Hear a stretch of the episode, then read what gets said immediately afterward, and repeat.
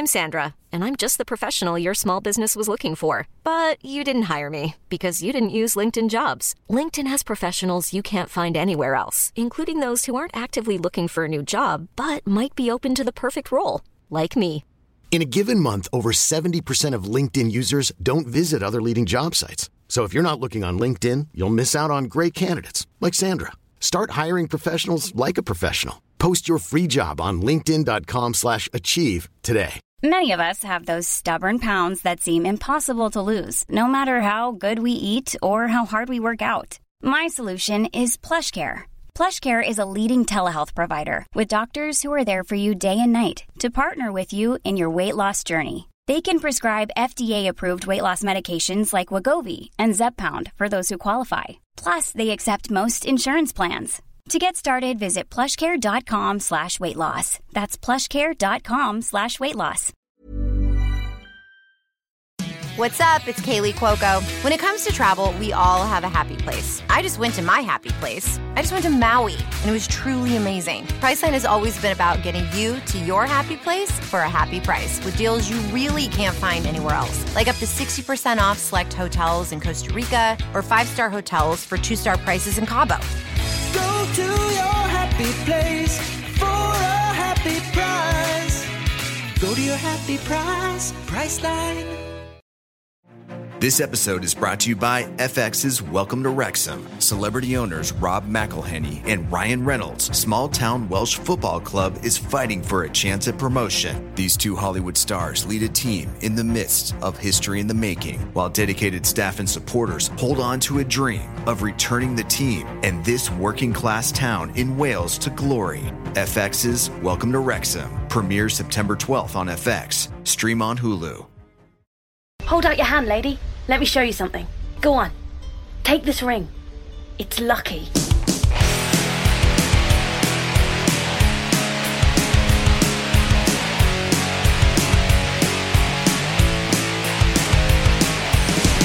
Hey everyone, welcome to Core. This is Core for August 4th, 2023. That's the year. That's right. Uh, it's uh, Friday. Normally we don't record on a Friday, but as promised Monday, we said we would do two shows this week. Last week, uh, or Mondays was just to make up for the previous week. So we're back. We pushed it one day though because uh, Baldur's Gate 3 came out yesterday and we wanted to have uh, at least some of it under our, uh, you know, some playtime so we could talk about it a little bit. And I got to ask this question before we we'll get to the game later, but I want to at least ask this. My PC fan is basically on fire. It's like on meth and 12 other stimulant drugs when battle or I keep saying battle when Baldur's Gate 3 is playing. Are you guys seeing this? Are your fans off the hook right now cuz I don't know if I've got like a something going Uh, Let me on. Start. Let me start with A. Have you updated your drivers? There Yes. was a new driver release. Yeah, first thing. Uh, B. When you're at the main menu, I think you can do this in game two. You can press escape yeah. and click on graphics, Yeah. And I think there are options there to turn them down if, if your is about to explode. Yeah. It might be something going on in there though. You might want to look at that because they are. They mine was set to ultra. What what graphics card do you have? I have a Let's start there. 3090 and I am set to ultra. I've got everything- 3090? Yeah, everything maxed. I have a 3060 and mine's chilling out. I don't know why my fans. It's not even. You know what? It doesn't even sound like my card oh, fan. Oh no! It, sound, it sounds like my Sometimes CPU fan. games explode video cards. I know. Remember that kind of Remember that old world thing or whatever the hell that was called, the Amazon MMO. 3090s in particular. like the better they are, the more likely they are to explode. Actually, shit, that's not good. Uh, yeah, no, that's actually a little concerning. Um, chat room, it is. Anyone I mean, I've had four hours of playtime so far. It's not a lot, but I haven't had. There's been no lockups or meltdowns or anything. And I checked CPU temperature; it's in range of what's supposed to be okay. But I, I, I have a case that is designed to be when I when I got this particular upgrade. This box is like really quiet all the time, no matter almost almost no matter what I throw at it. It's very very quiet. This game, it just gets really really loud. And uh, same with the Steam Deck, though. I tried to install the game on Steam uh, on the Steam Deck last night. I've never heard that thing get so loud. So maybe that game is just a beast, and there's just nothing.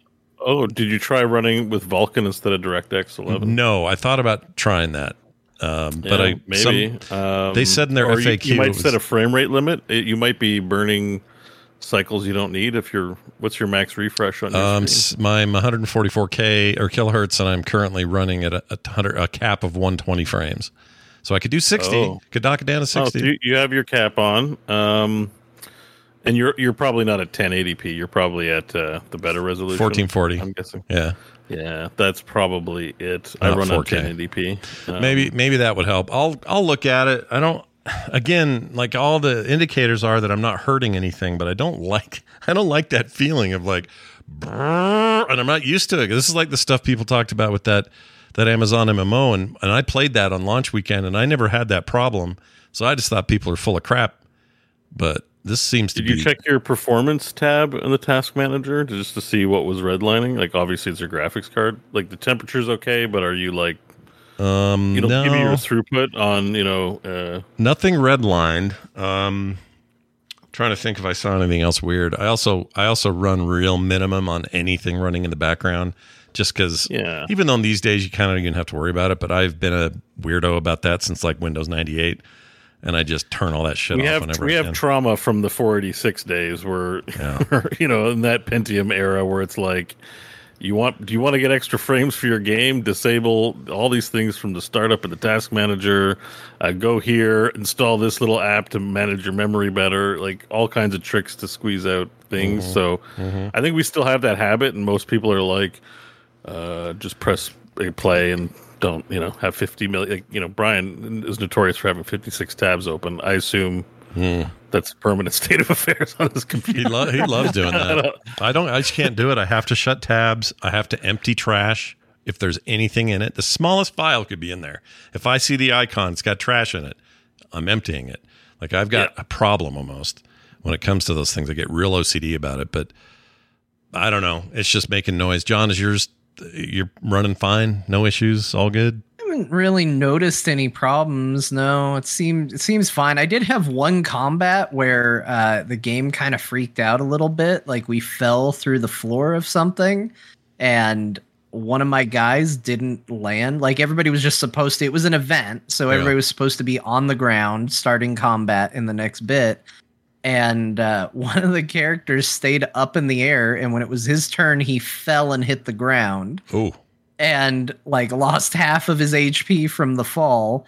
And then I think the game freaked out about what was happening, and all of a sudden it was like combat. And then it just sat there for probably 15 seconds, and then it was like begins and started going. But other than that, it's been running pretty pretty smoothly. I haven't had any real issues with it.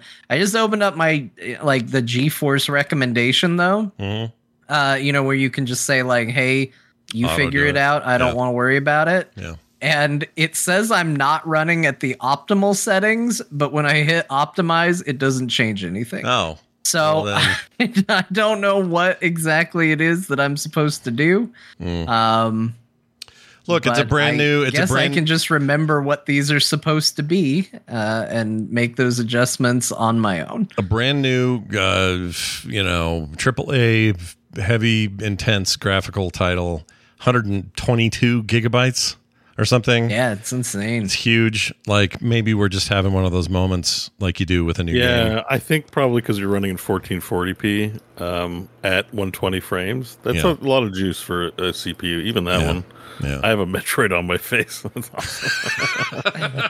It's Oh, yeah. it's running great for me though. I will I Yeah. do want to clarify just so it doesn't sound like I'd be like, oh, the game isn't running great at all. This game has been running fine. Like I've actually been surprised at how smooth it's all been running. oh yeah, me. super So- smooth. Oh, and I, just getting a workout. Yeah. when I went when I did finally get it on the running on the Steam Deck, you have to do the Proton uh, experimental Proton build to get get it to work, which is no big deal. You just changing the properties, and it ran just fine, no issues. Um, just really hot is all. So I don't know. Maybe it's just me. Maybe maybe I just don't pay enough attention to my CPU fans. Maybe Well, you pay, you play a lot of indie games too, which are not demanding at all. So. Well, that's true. Yeah, that's very true. So that's a good and point. like a 3090, like probably tackles everything you throw at it easily. yeah, I'm not having any. Everything's max. So Yeah. So, and I think BG3, like the high end, is pretty. You know, high end. I haven't. I mean, I, mine hasn't struggled either, but I'm playing at 1080. I think those extra pixels are pretty, pretty meaningful. To the And you don't video mind the. Um, I mean, you really the, the lower resolution doesn't bother you. I mean, by lower, 1080p Um, used to be the the high. Well, I, I, you know, at some point, I think I might get a more higher res uh, card, but my understanding is 1440 is pretty demanding, so it's it's going to be a trade off um, on a Right. 360. Like my graphics card will probably be somewhere in the 60 FPS range or lower on 1440p. yeah.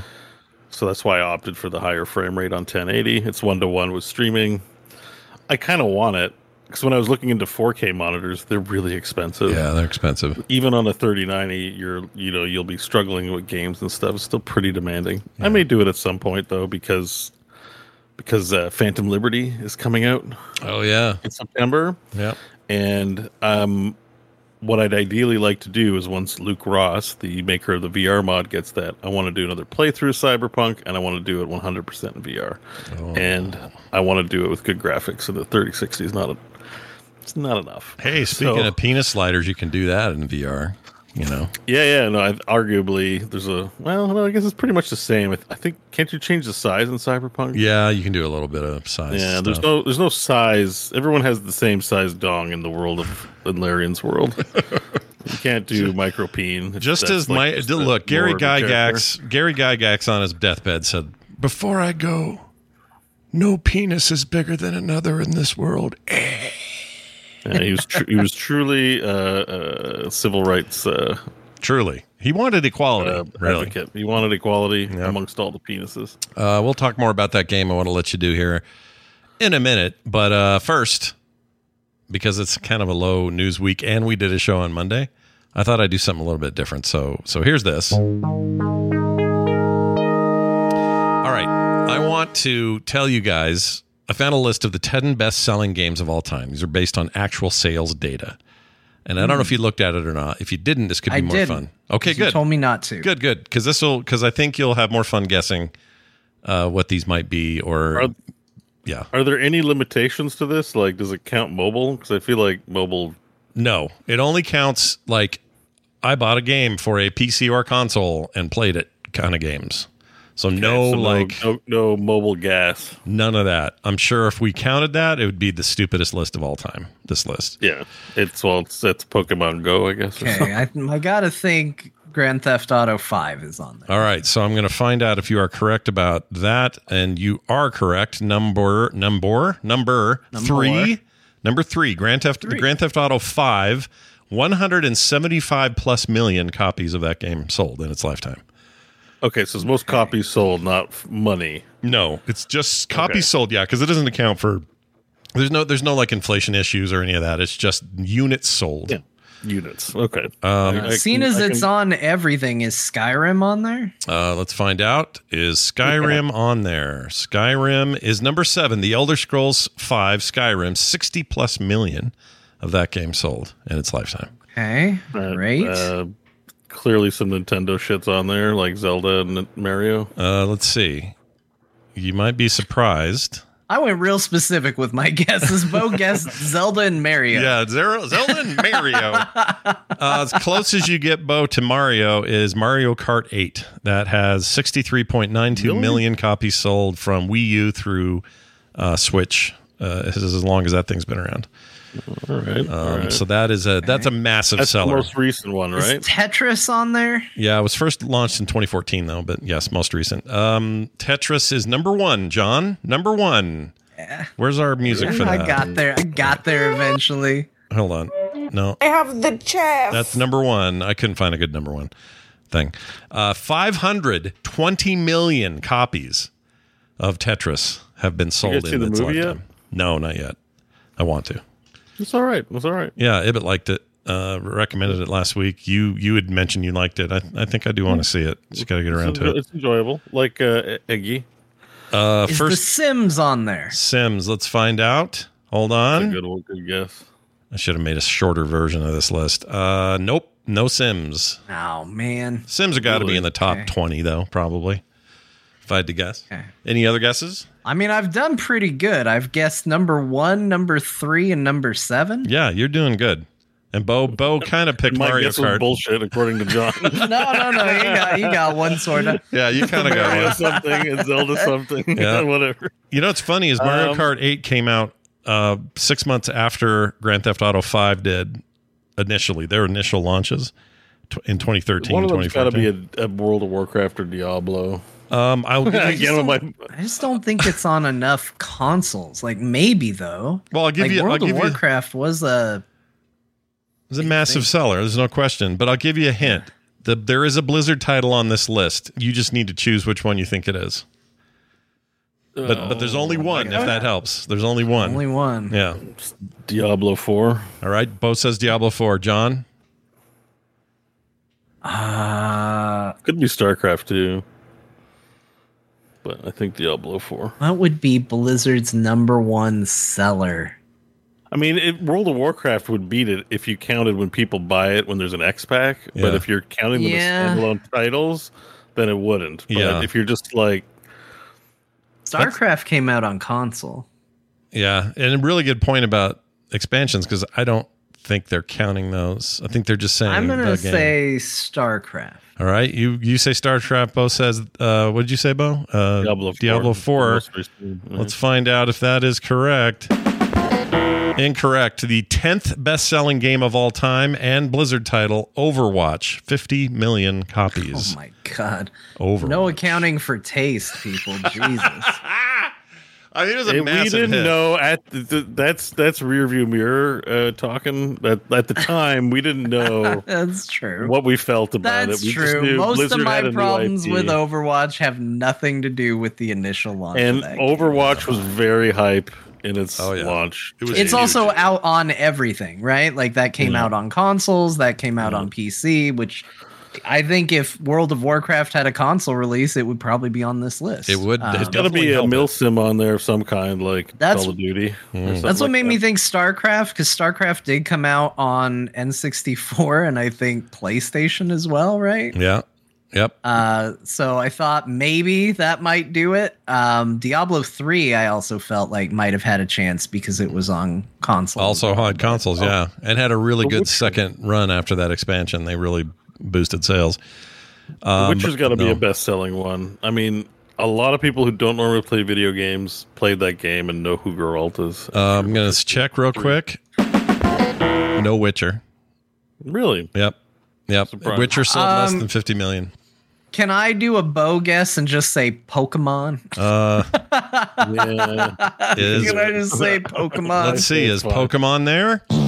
Nope. No Pokemon. Oh man. Best-selling games of all time. Sorry, About Jon. a Sim City. Is Uh, there Sim City on there? Sim Everybody had Sim City when I was growing up. Let's see. Nope. No Sim City. Yeah, you got to You got throw this so kind of many lo- negatives. You got to throw this logic out because like everyone bought Tetris, so it's something dumb that everyone is it dot cat milk. None of that stuff. Um, what is Doc cat milk? I don't even know what that no, is. Went he's over talked this. about he's talked about this before. It's a it's it's It's- shovelware that is first in the Nintendo store because it has a dot as the first Oh, letter, and yeah. so and even Jon admitted to buying it, and it irritated me because I see it all the time. My household bought it. Let's just before I get labeled. It was purchased in my household. Yeah. right? Okay, sorry. I love that, but that is not on here. No, I don't think. Not throwing anyone specific under the bus. Let's hmm. say Definitely not What on there. else would be on that list? I mean, Doom gets mentioned, but I feel like Doom is not. Doom might be a decent guess. That was a phenomenon when it came out. Is Doom on But- here? Nope. It was a The phenomenon for phenomena. less people. Yeah, that's true. the shareware and maybe even a pirate BBS pirated phenomenon at the time. Yeah, and keep keep in mind this is a sequel could be on this list, but like you know, Grand Theft Auto Five is a sequel, but it's not including all pre prequel games or or sequel games. It's just one of those games is the best selling. So so. How many spots are we missing? I, in other words, they're not lumping original Doom, Doom Three, Doom Yeah. Eternal. Like none of that's in there. Uh, there are ten spots total. You guys have eaten up. Um, Overwatch at number ten. Seven was Elder Scrolls. Mario Kart at six. Uh, so that's was that three I just said. Four for Grand Theft Auto. Tetris number one. So that's five. So you're de- you got the f- last half to do. It got to be a Square Enix game on there, like Final Fantasy Seven. Nah, I don't think any Final Fantasies will be on there. Let's see if any of those those are there. None of those are on there. One of these. Half Half Life. Uh, let's see. Is Half Life on there? Nope. Yeah, we're we got we're talking for like everyone's buying this thing. So like I'm Wii U Sports. Uh oh, hold on. See, but that was a free giveaway. So All I know is count? my grandmother on my dad's side bought a Wii U for the express Yeah. purpose of exercise, who would never touched a video game in, you know, seven or eight decades of living.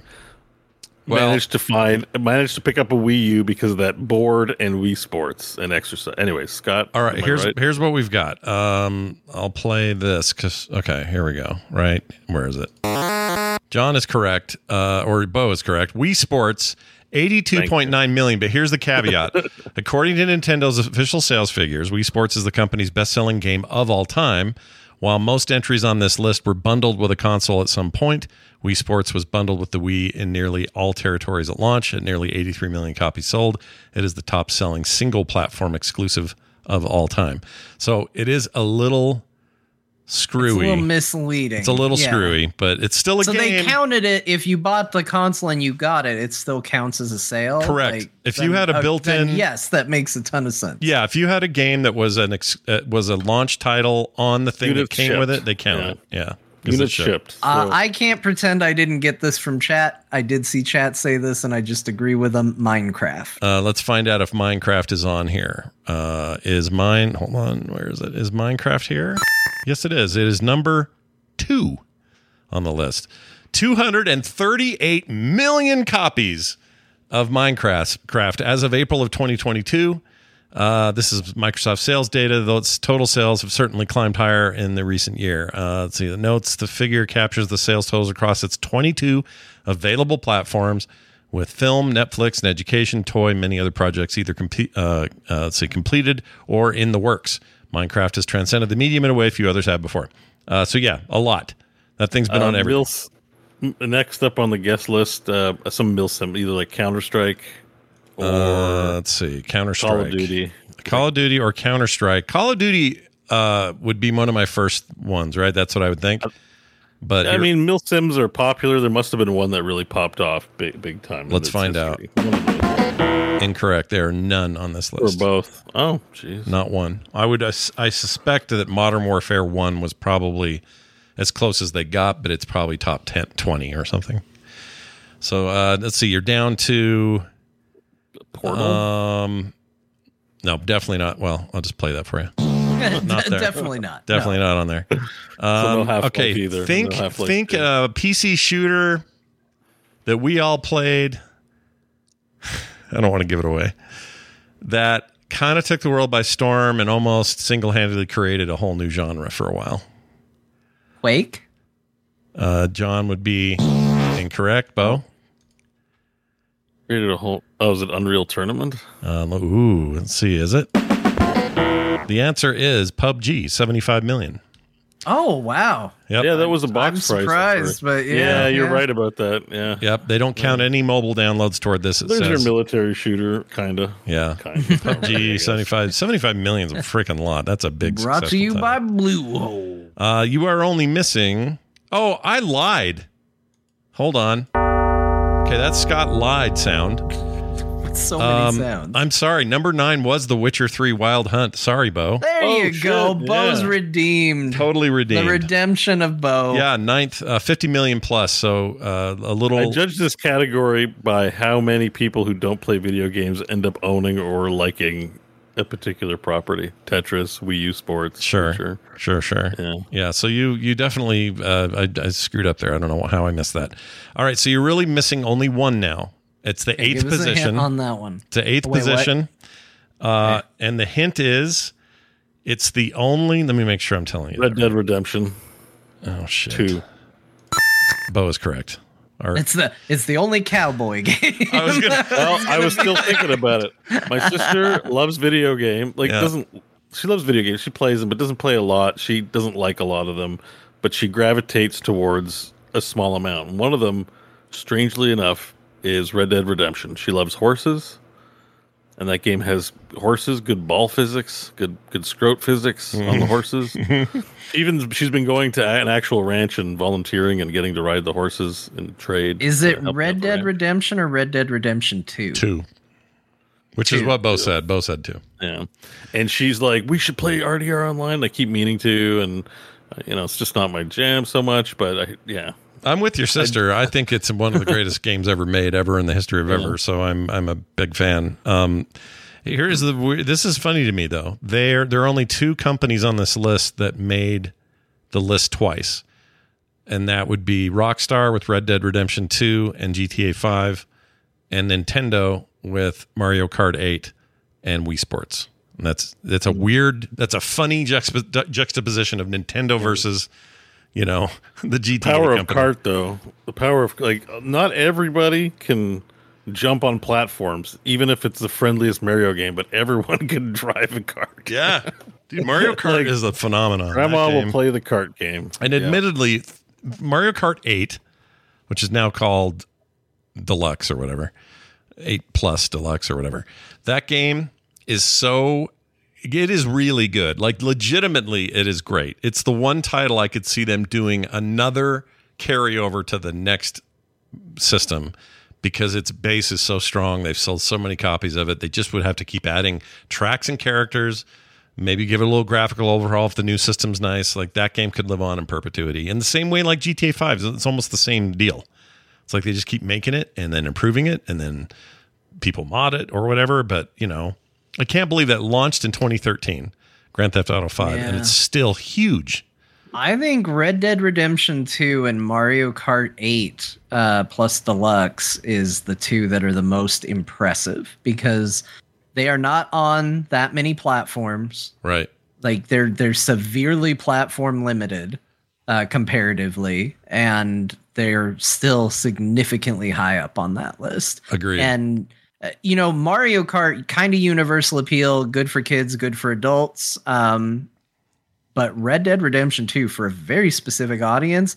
And like that's even a game that I have a hard time recommending to people because it's so weirdly paced compared to other video games. Yeah. Like I love it. It's like an immersion sort of thing, like immerse yourself in this world.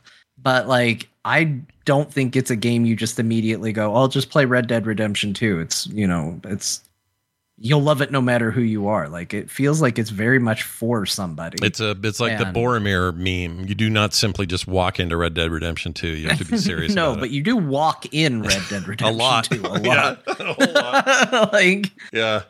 But I mean, wrong. I guess I should have seen that. Like, it's literally in that video game song by Tenacious D. Like, that's the one that he calls out as it's not a game, it's a work of art. I so love that thing. know, man. That's such a great little animated thing. I love it so much. It is. It's so short. It's well, so anyway, fun. there you go. We just uh, you know want to have a little fun today and and test your test your knowledge. Um, it'd be fun to figure out like narrow it down and say, okay, all time PC, all time you know Nintendo, all time. Those are I always like that kind of crap.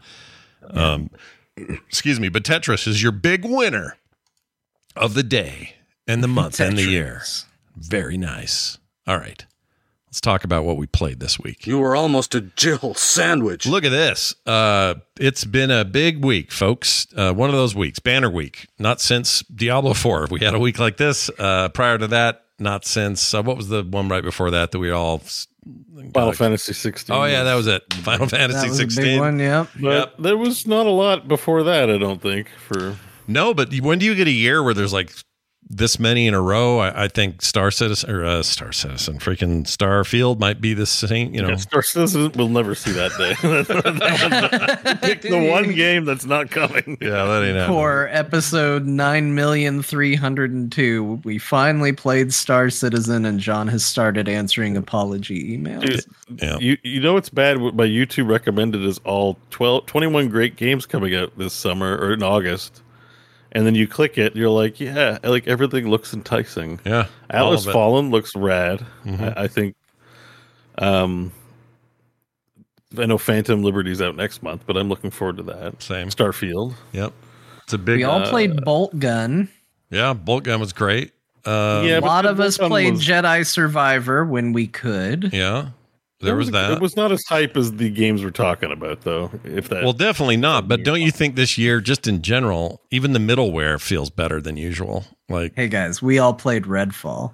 oh my gosh, Red. I didn't. I remember when we all No, no, played no, no. Redfall. Didn't Beau? I did not. You didn't play? Oh, oh, did I don't have Game Pass. Uh, Oh, that's right. After I heard you guys shitting on it, I was like, okay, well, You're not going to buy it. I mean, why would you?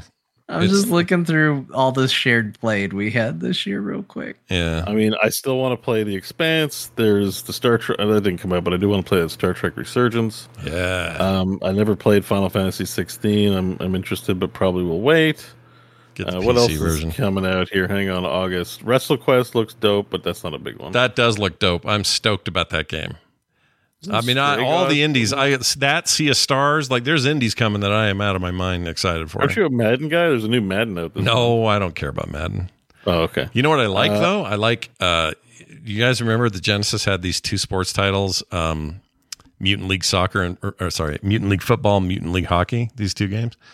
I love this, and so there's this guy. There's this game coming out called Mutant. No, it's not Mutant League Football. It's Mutant Football League. It already exists. This is a game you Nailed can play it. yeah, all they did was scramble the word a little bit, but they basically made a moderned up version of that game with all the swearing and the blood and the and the environmental hazards and all that. I love that kind of football uh, video game, and so that is getting a sequel, and that is supposed to come out this year.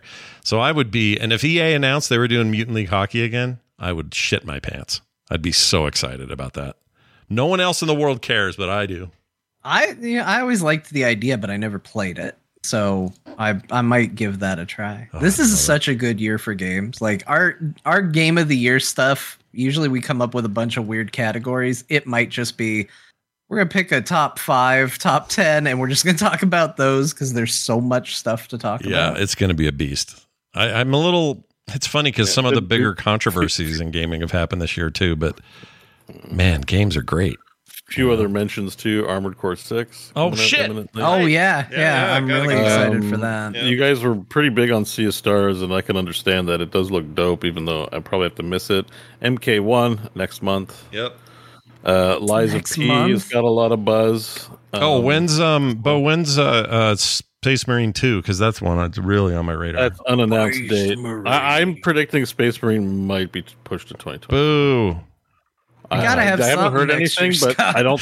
I don't think. Core's gonna be real, real lame next year if everything comes out this year. If I'm working on Space Marine 2 right now and I haven't announced a date, if I'm working at Saber Interactive Yeah. under the publisher Focus Entertainment, I'm Yeah. looking at the page right now. That's why I know this. Yeah. Um, I'm I'm going, man. We can't.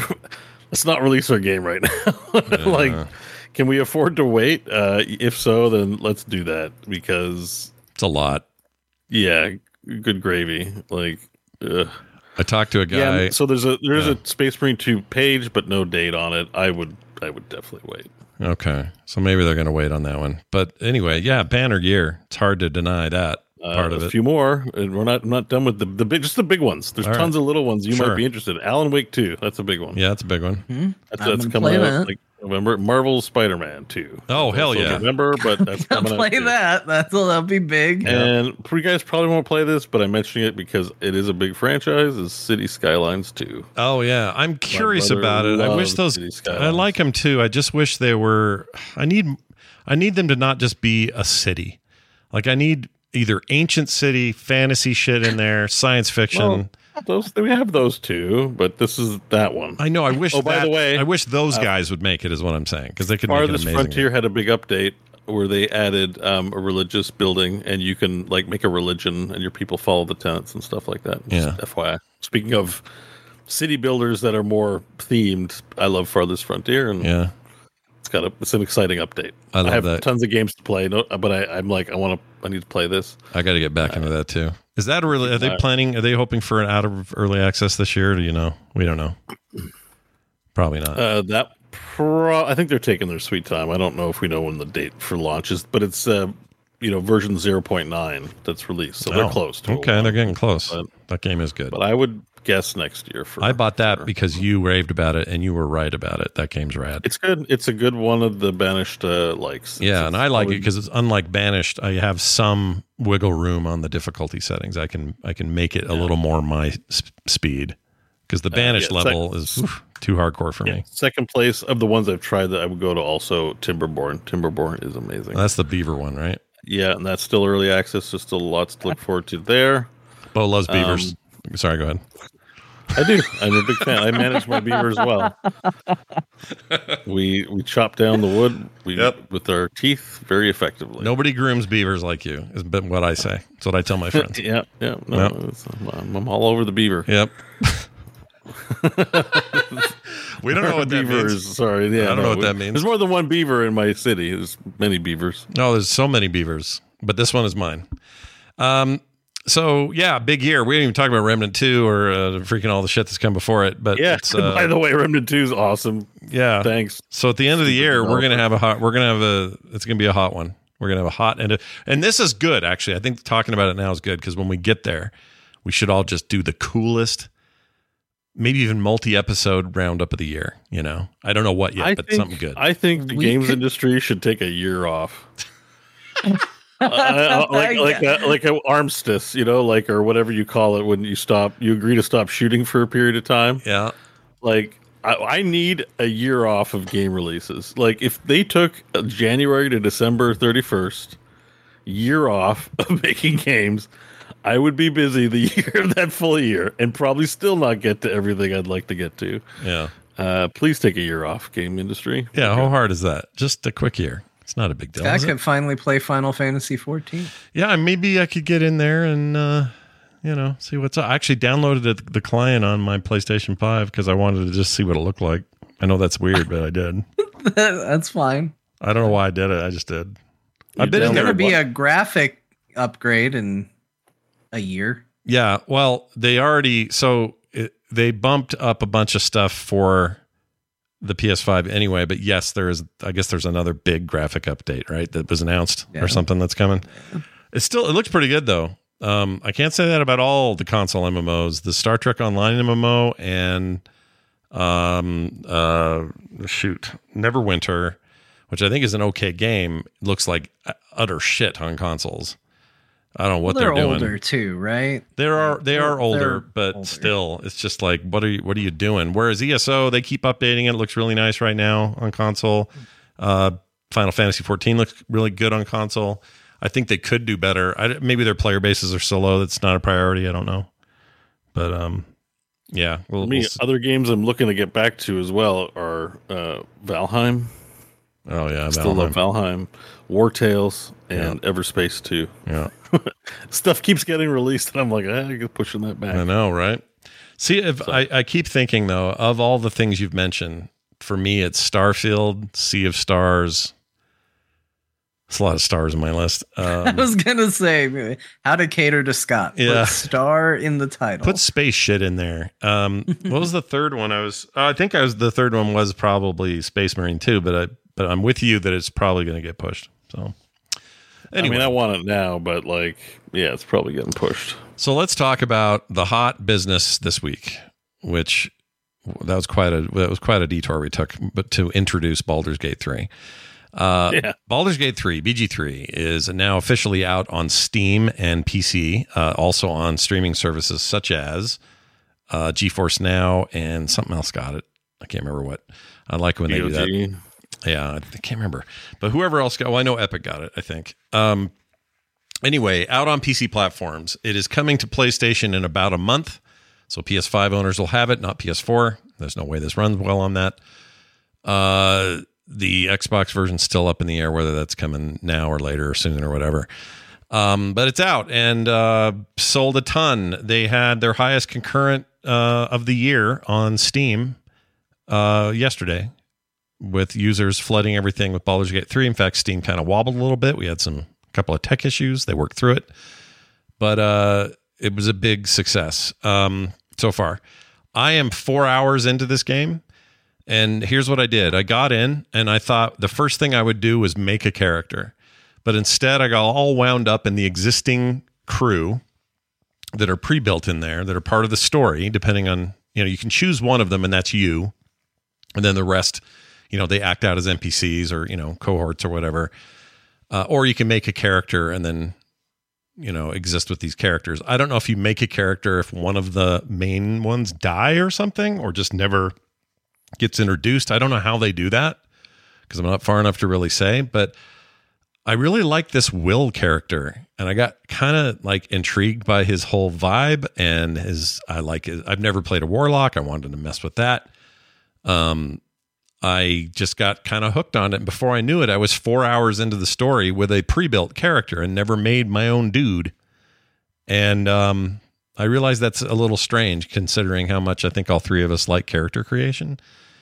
Uh, so I, I don't I can't really explain myself there except you, you, will you'll be back. Yeah, I'll be back. I'm not worried about that. I'll You- definitely be back. I don't. I, I my expectation is you may not last the full playthrough on this character, considering how long it is. Yeah. and considering what me and Jon are going through, I think you'll join us. Yeah, hearing what you're going through has been interesting. In fact, I didn't even know about the penis vagina sliders until um, all all my friends who were playing the create a character thing found it, and then I was like, oh, okay. I guess that's a thing you can do. And I remember a year ago, the game was glitching and showing like boobies, and the company was like, "Oh, it's a glitch. We're fixing it in the next thing." But it wasn't a glitch. They're all meant to have the naked for for all kinds of reasons. Yeah, It's this they're game's meant to only show you the naked when you agree to it, not randomly. Right. right.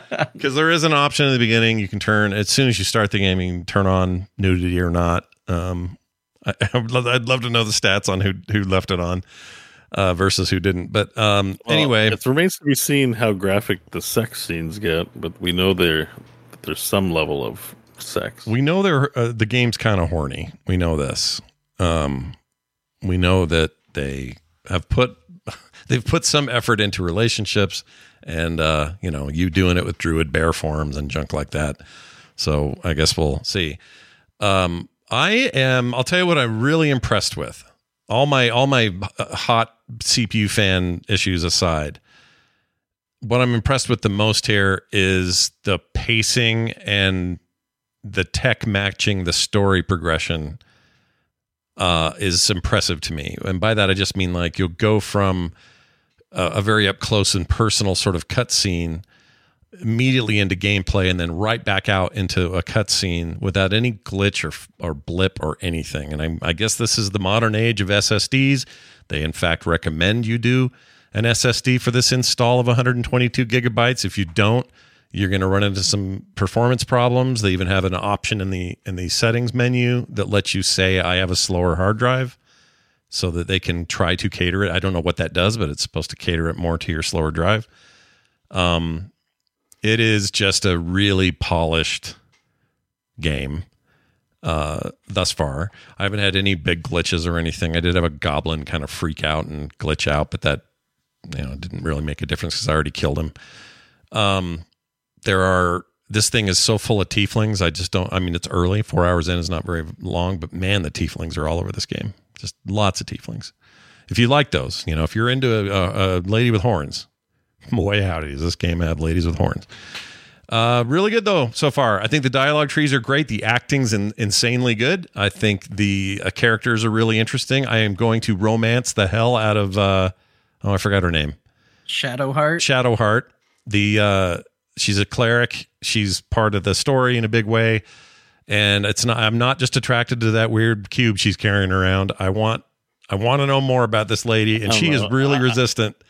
But I don't know. She's like the first girl you meet in the game. Like I, I you're, Scott you- fell in love at first Love at first man. sight. Like this game's pretty long, and I'm pretty sure we're gonna meet some otherworldly, you know, hot ones. He hasn't Uh, met the bear yet. He could turn it all around for Well, the bear. I, I, I don't. Th- I think it's safe to say Scott's not going to go for the bear. Okay, I'm not doing but, the bear. But but, but you know, there's there are other planes of existence. It'd just be funny to see. I wonder after Scott's played for a bit if someone hasn't been like, yeah, Shadowheart, yeah, yeah. yesterday's news. Maybe there's something about her though. I don't know what it is. She just speaks to me. She's it's my given, type. it's given, I mean, she is very pretty, uh, but it's it's definitely giving off like a oh girl vibes.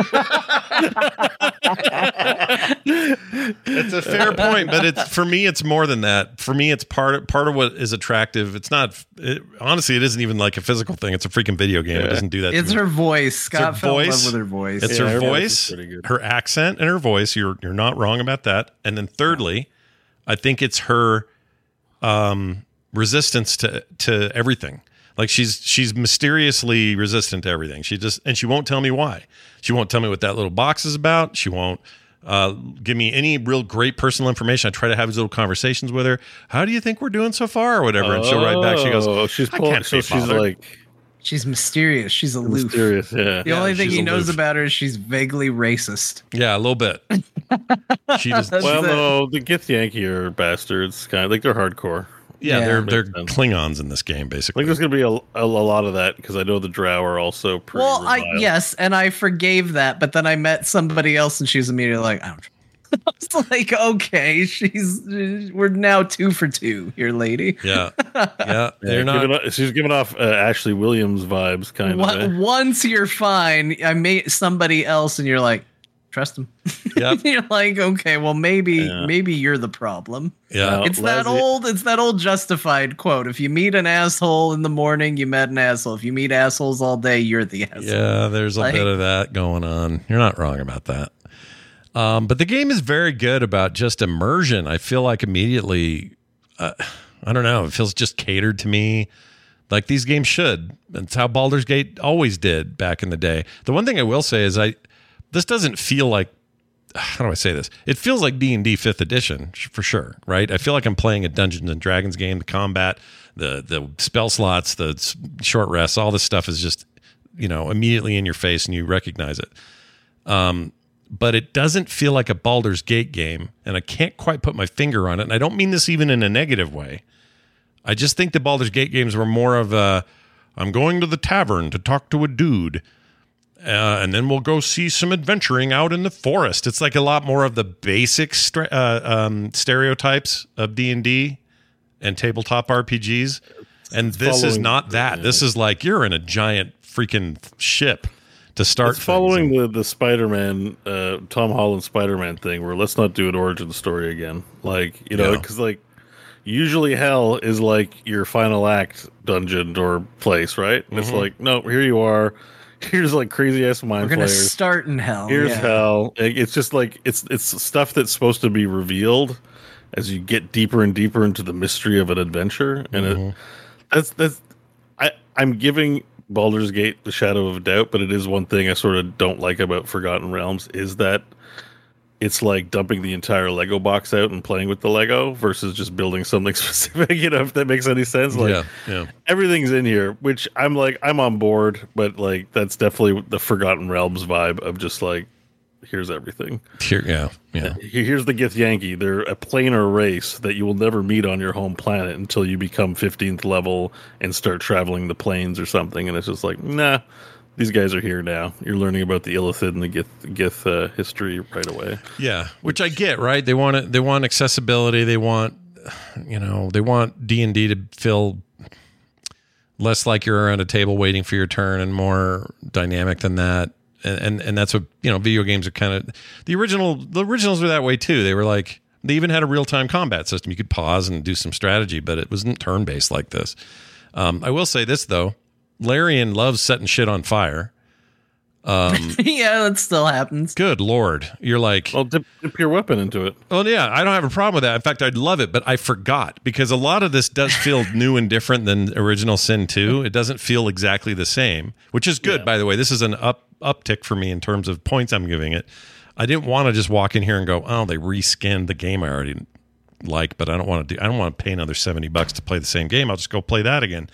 It's not that. It's it's really it really is uh, uh, it feels new and fresh, and even the combat feels new and fresh to me.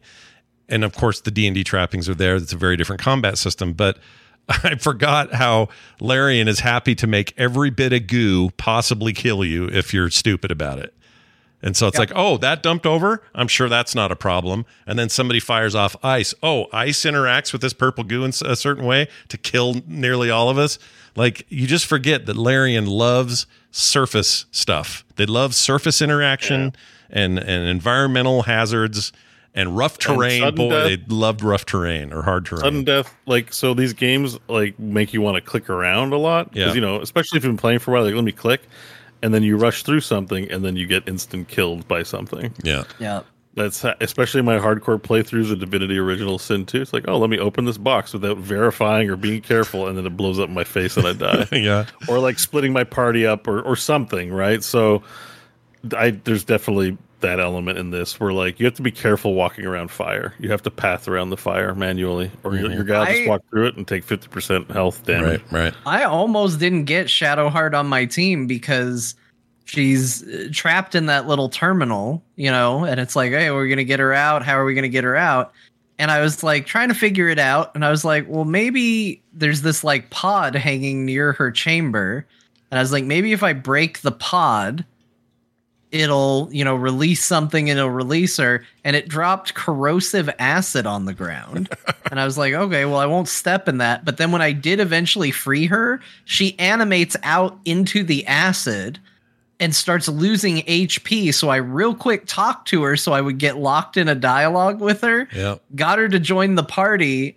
Once the conversation was over, she collapsed. Yep. And I had to go revive her because she was now being killed by the poison. And then I had to switch to her and run her out of the poison because she also didn't want to follow the party. And I was like, oh my gosh, guys, like, why'd you put this here? Is she even worth? Is she, is she even worth all this trouble? It's like, uh, yeah, I had a similar thing with her, although I got her out really quick. But same thing. I I I thought the interactable was the goo bottle that exploded purple schmear everywhere, but the interactable was a different console, and I didn't know I didn't know that. So I first blew that up and went, oh no no no, we don't. Everyone, please don't step in that sort of attitude I had. Um, Did you guys other- make friends with the intellect devour? uh, no, I can't remember No, how I he killed it. I think I Oh, he killed it. joins you as a companion. You guys are No. monsters. I didn't trust him. I didn't trust him. I killed him. I don't trust those guys. The only Well, he- int- the only was- good intellect devourer is a dead intellect He- devourer. He, was useful and helped me with all the combats, and then dies in the crash. So there was no negative drawback to hanging out. with Well, the- damn. with friend. Just, just FYI. I did- if I don't know, I'll do games that like on this my- are fun because you're like, how did things go differently? And it's like, well, I talked to. So I'm playing a monk, which I probably Did you gonna ha- do you it up. wait? Let me ask you something real quick though. Do you have a high intelligence? Uh, average, I think. I don't remember.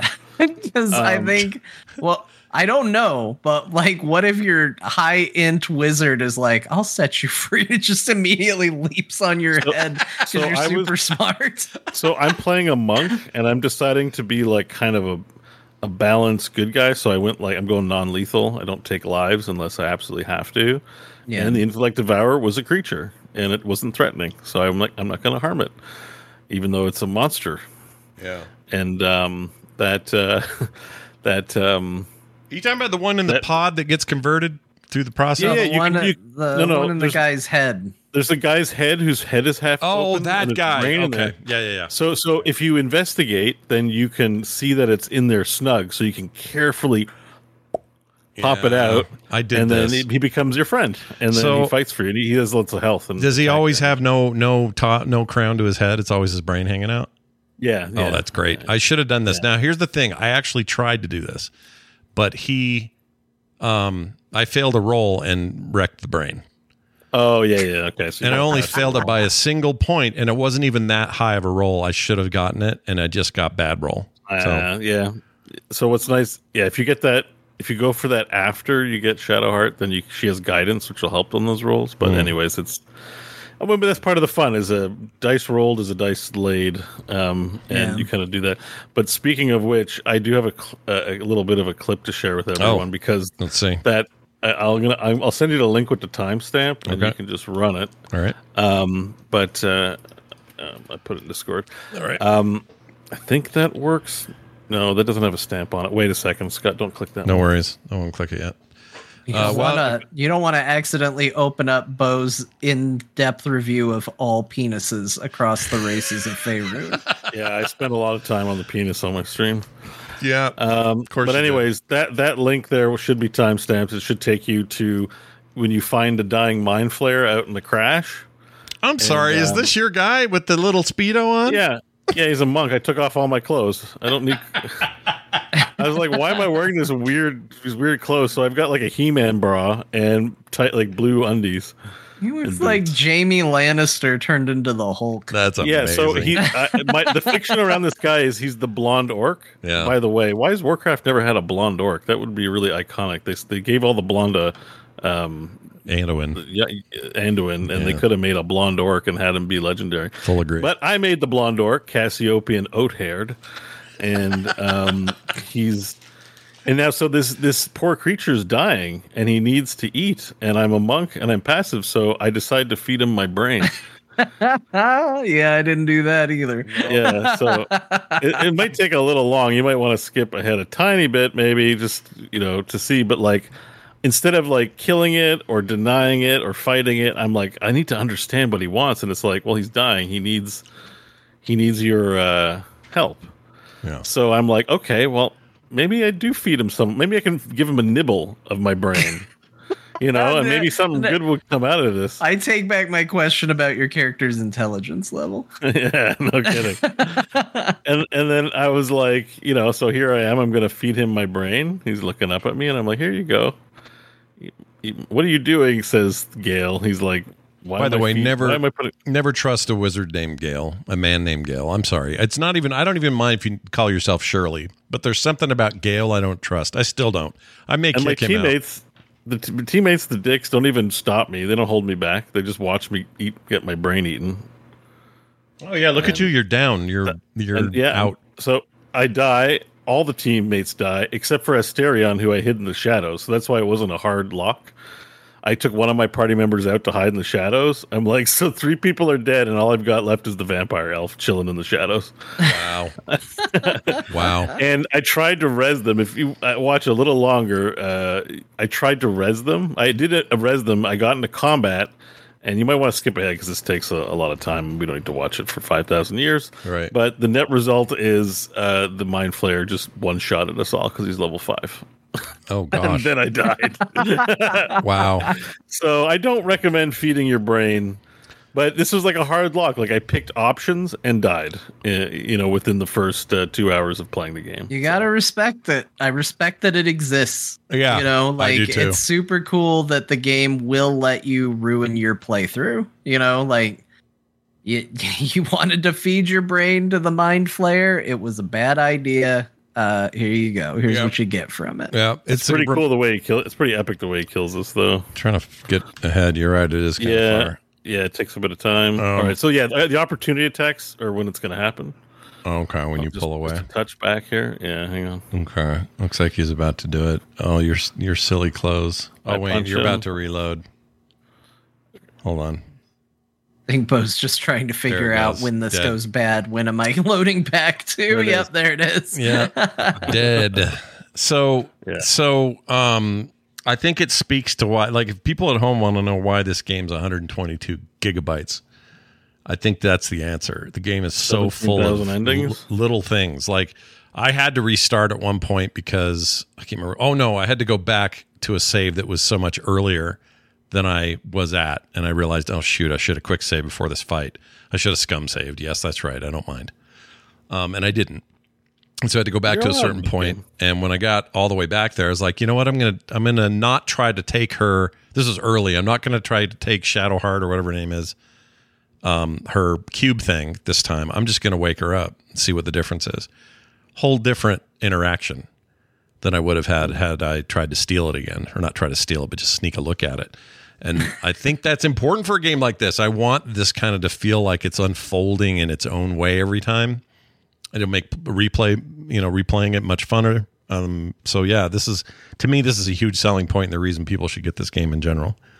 Yeah, I think your actions actually have meaningful consequences, and it's one of those co- choices matter games. Because sh- after we got out of the ship, Shadowheart took a minute to sta talk to me and say, like, by the way, you didn't have to rescue me, and that that bitch Githyanki was telling you not to, but you did it anyways. Yeah. So I'll, and I'll remember that. I hope to repay the favor. Yeah. And you're like, oh shit, maybe like in Act Three. You're about to die, and Shadowheart comes bursting out and goes, "Scott, I love you," and saves you from the demon thing. You know, like I forgive you for trying to take my cube. Yeah, exactly. Well, my run through now with the new save is me waking her up and helping her first before I even ask about the cube. So hopefully she'll remember that, you know, and I'll I'll be in better I, uh, shape. I've guilted myself into what I think is going to be starting over. Oh, really? I oh, I'm could starting over save for scum sure. it. I, I could save scum it. To be fair, I did check, and I could I can reload at the beginning, but I also know more now, and I kind of got a feel for the game, and I kind of want a fresh start. But I had an interaction with an owl bear that went real not good, and I didn't feel good about it. And uh, I ended up feeling real awful about myself, Yeah. like like a lot of D and D parties when it goes wrong and you just don't feel like a good human being oh yeah. uh, I wound up there, and I was like, maybe, maybe I'll restart the game. yeah, no, but I this is such definitely a have to play this more than once. Oh Like, hell yeah. so it's that kind like, of game, right? You can't just do I wanna- I want to play like different characters to see how they go through, and like depending on how the multiplayer thing shakes out. But I've made seven characters so far. Jeez. Like I, I, I, I can't decide. Why when I streamed, we got. I really liked the monk. I, I- chat room voted. I was thinking Bard, but I wanted to save Bard for a multiplayer game because that's obnoxious and worth a lot of laughs, you know. And then, and then I was like, but what if I was a ranger? And then I made a ranger, and then I'm like, mm, druid seems cool, and I made a druid. and um, mm, you know, I want to be a wizard, so I made a wizard. And mm, I, you know, so I made a barbarian, um, and I made a bard.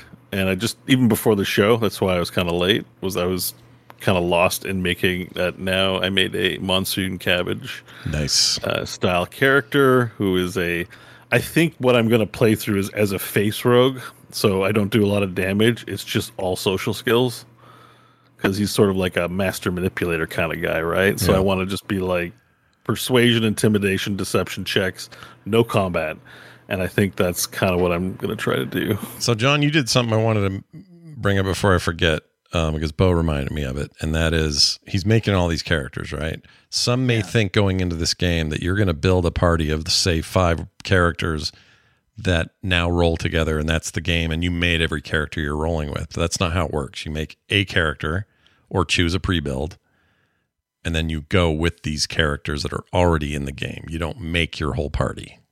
Yeah, it's maybe the one thing that I, I wish was different. I'm I'm not hundred percent sure why they decided to go this route because if you do play with other people, um, it is a full custom party. So I don't see why they would like even if they make it challenging to do where it's like okay well you have to be familiar enough with the game to achieve it i do wish that they would let you make your own complete party because i had aspirations of going through the game you get a four person party we had a four person party in our campaign i was going to make stanley hope nash and varel and just try and adhere to our characters and just see how they did on this campaign together um, but they don't really do that and There is I- a way to do it though. Is Um, there? is there a way? Because I tried to look and see, and I saw some things that said, "Here's how you do it," but then I also saw some things that said they shut it down in during the beta. Oh. That's So- possible, but the way that I'm thinking is like um, when players. I've heard people talk about like um, players randomly joining people's parties because they didn't set their permissions about your game because there is drop in, drop out. right. Like I Oh. can drop into any of my friends' games if I want. I think it's possible to leave and your characters to stay, so you could like Oh, you could have them in your Hack it. save. That would require your friends to help you, but you could get it that way. And I'm wondering if there isn't a way just to do that yourself with your own save files, like Hmm. like to kind of maybe try to import somehow. They should there. just support it. Like I think there is an interest in it, and I I can kind of see why. And I, I I mean, even though that's what I wanted to it, do right? going in, Mhm. um, I do see interacting with the other characters that they've put a lot of time and effort on these other characters and your interactions with them. Um, when you do take a long rest, usually in these types of games, long rest means fade to black, say that they slept, and give everybody their spell slots and health Yeah. back. Like that's that's traditionally what it's been. Mm. In this, it takes you to a full on camp where you get Yep. to talk with all the other characters and you get things to do and all of that. Um, there is a hireling system which I haven't played with to see if you make them or if it just brings in people. Um, but anyway, they've put a lot of time into it, so I actually do think for a first playthrough, playing with the characters they made is probably smart.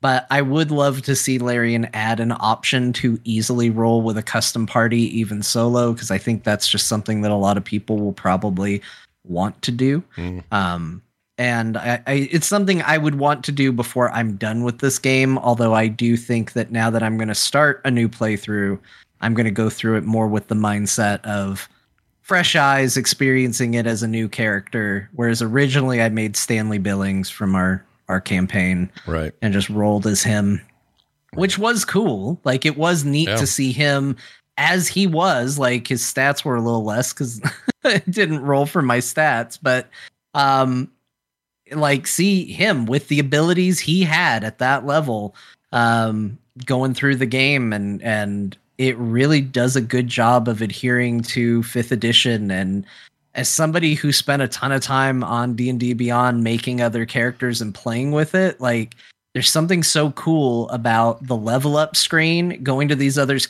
other characters and going, "Oh, they're a cleric. I understand how clerics work. Yeah. I want this spell, this spell, this spell. This is what I want." Like I'm going in with knowledge. It's not like when I played Divinity and every level was like, okay, I got to read and try and understand what all of these things are. Like I go in and go, oh no, I pretty much know how this works. Some things are different. It's not one to one, but in general, like it plays like fifth edition. And so when I made my bard, I was like, no, I know I want him to have this and this and this. No prestidigitation, but that would probably be a hard skill to put in the game. No, and they also people are people are walking Stanley's- around so dirty in this game. Like you mentioned the the camping thing, and I really liked that. It was like my long rest meant something more, and there was even things to loot in there, um, which I thought was cool. So I ended up with gold that wasn't anyone's; it was just in a box somewhere, and it would just happen to be by our camp. So I like this idea that that our rest, our long rest, is more than just a fade to black.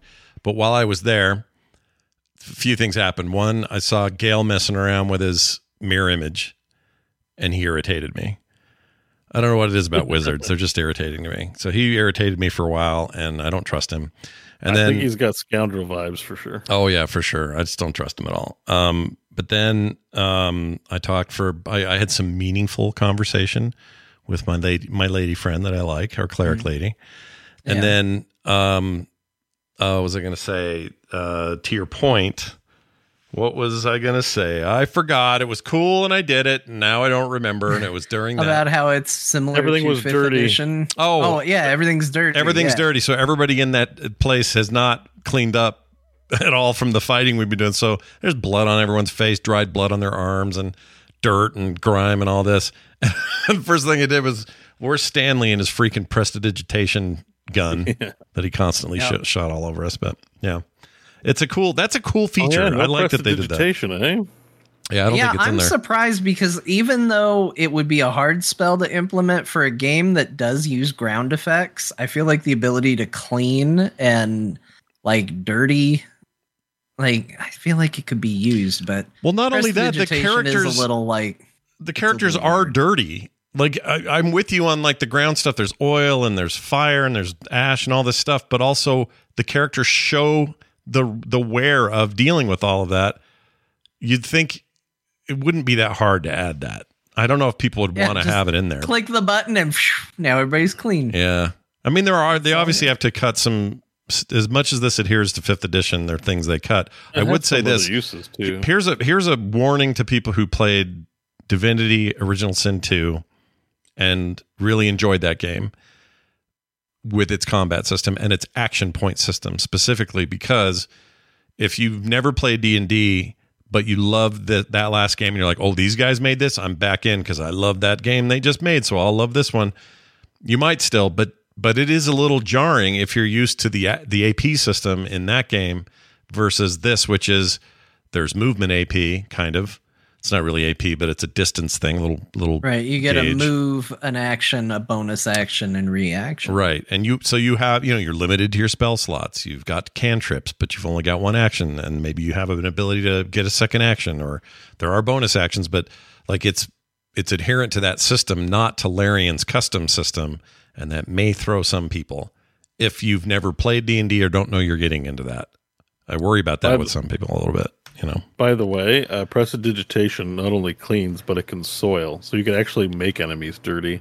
Whoa. Yeah, dirty him up. I'm can glad you told us this now. Finger 'cause- at someone and they're covered in poo. yeah, because I do feel like I have it sometimes because if I click like a candle or something, I light it. But I think anybody can do that. But I was Oh. like, oh, at least Stanley can still do that. Uh, Here's something we didn't you you, did, you didn't use it for. Not th- sorry, I don't mean to say that like that, but just it's because you can chill, warm, or flavor up to one cubic foot of non-living material. So you could have like spiced up food with your prestidigitation. yeah.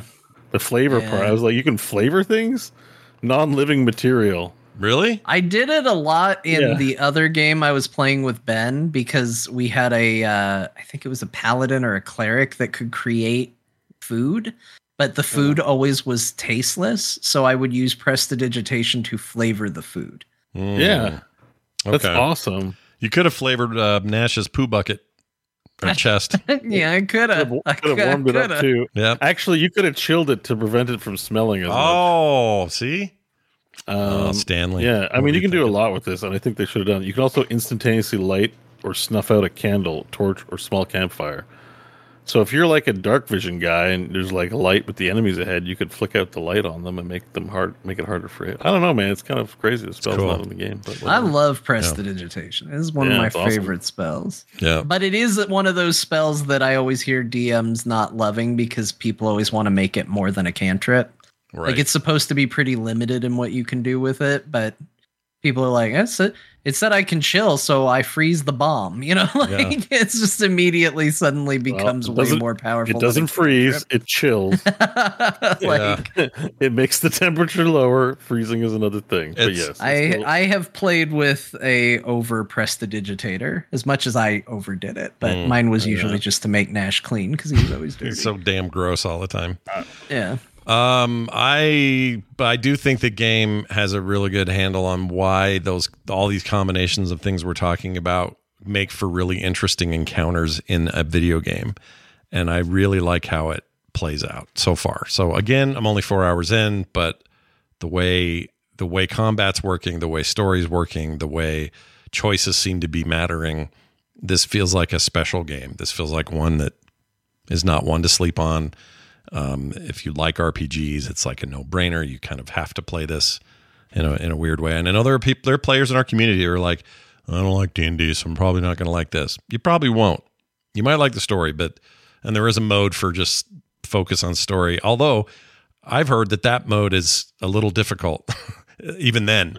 I mean, the middle of the road, I got in a fight with like against six bandits, and I was like, "All right, let's fight." And I died very quickly and easily. And I was like, "Oh, Yeah, I got to be careful. I I can't just do whatever I want and hope it works out for the best.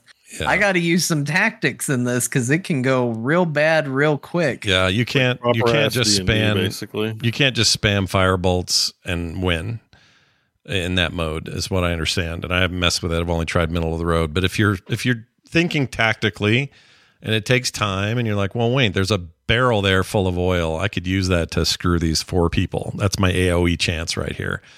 Then you can. And and there are ways to win all those fights. But boy, am I always hoping for a, a rest. I am always bloodied and everyone's always effed up after we're done. And I That's never like the D and D experience, though, right? Like, Yeah. it's you, are not very strong in the beginning, and you have to be innovative. Later on, when you have fifteen fireballs, Yeah.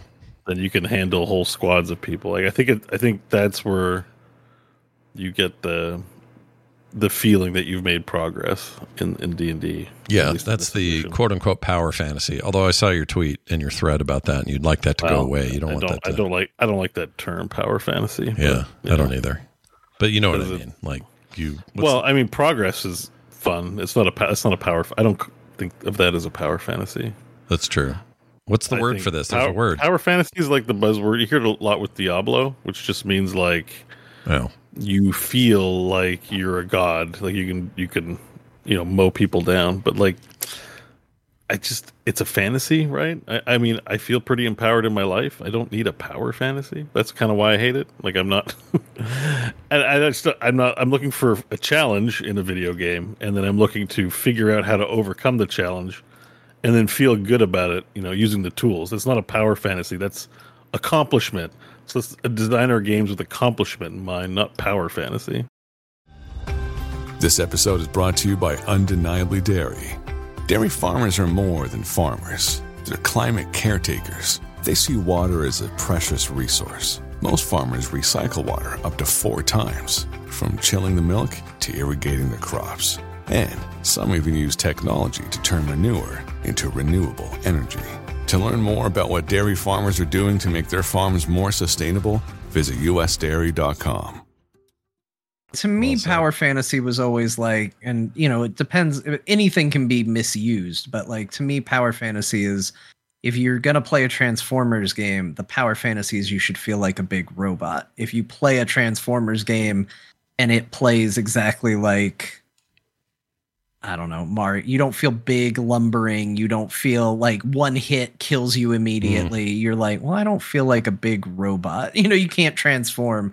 That's not hitting the power fantasy of being a giant. I guess it's just the fantasy in that page. No, I think that's just the fantasy. I would just drop power from that. Yeah. Like what you're talking about is when I play Red Dead Redemption, do I feel like a cowboy? Like it doesn't have to be power. It's just the fantasy. Like I think you're right. Yeah. I just think you drop power from that. I think power fantasy because I've been hearing it a lot in the context of Diablo, which is like, can I clear the screen?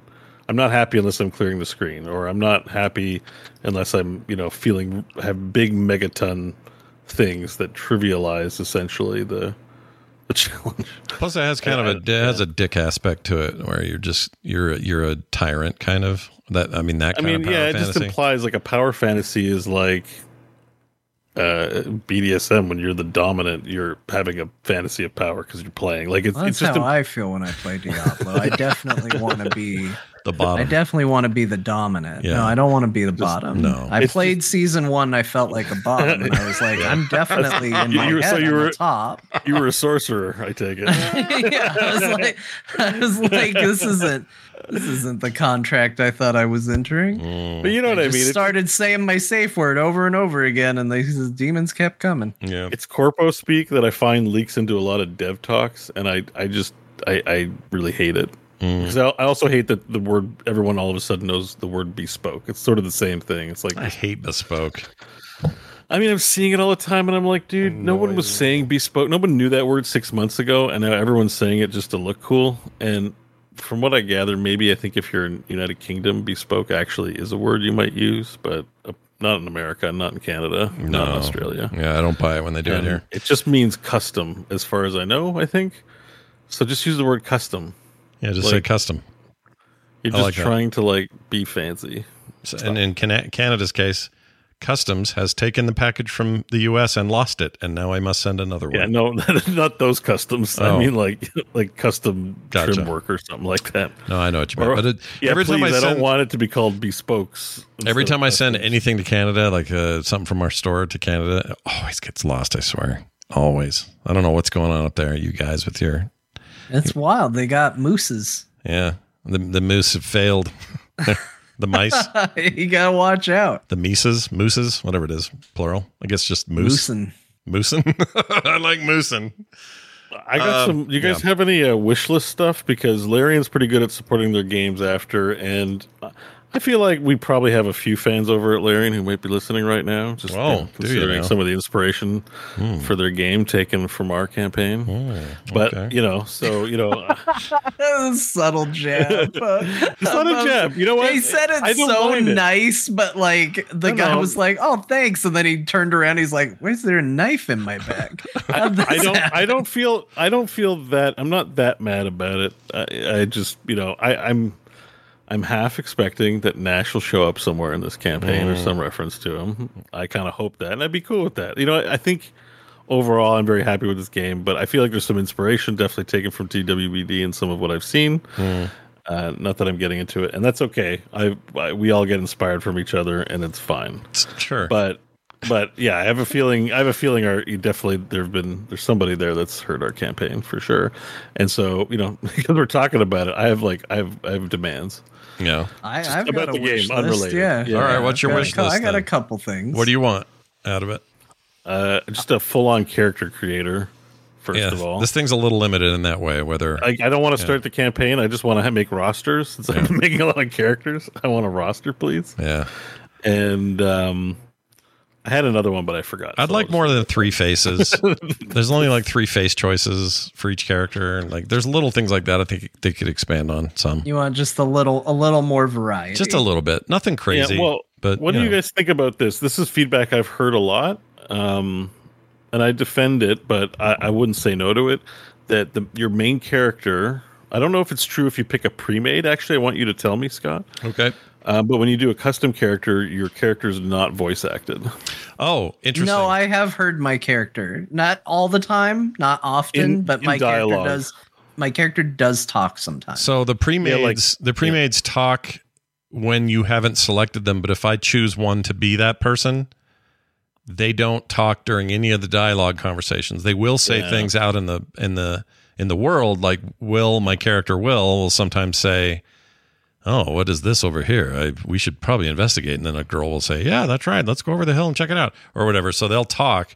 But when I am in a conversation like the cinematic style conversations and and dialogue trees, he doesn't make a peep, no words.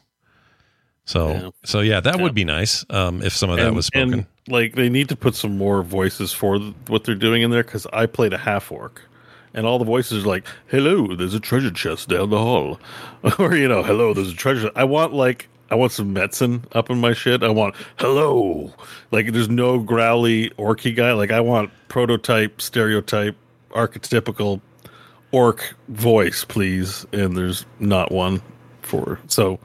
We need more player voices. I can tell you that right here's off the bat. here's his reaction when he heard it. They didn't have it. You imagine that shit?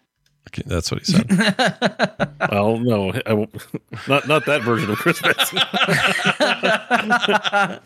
Hi guys, I'm an orc.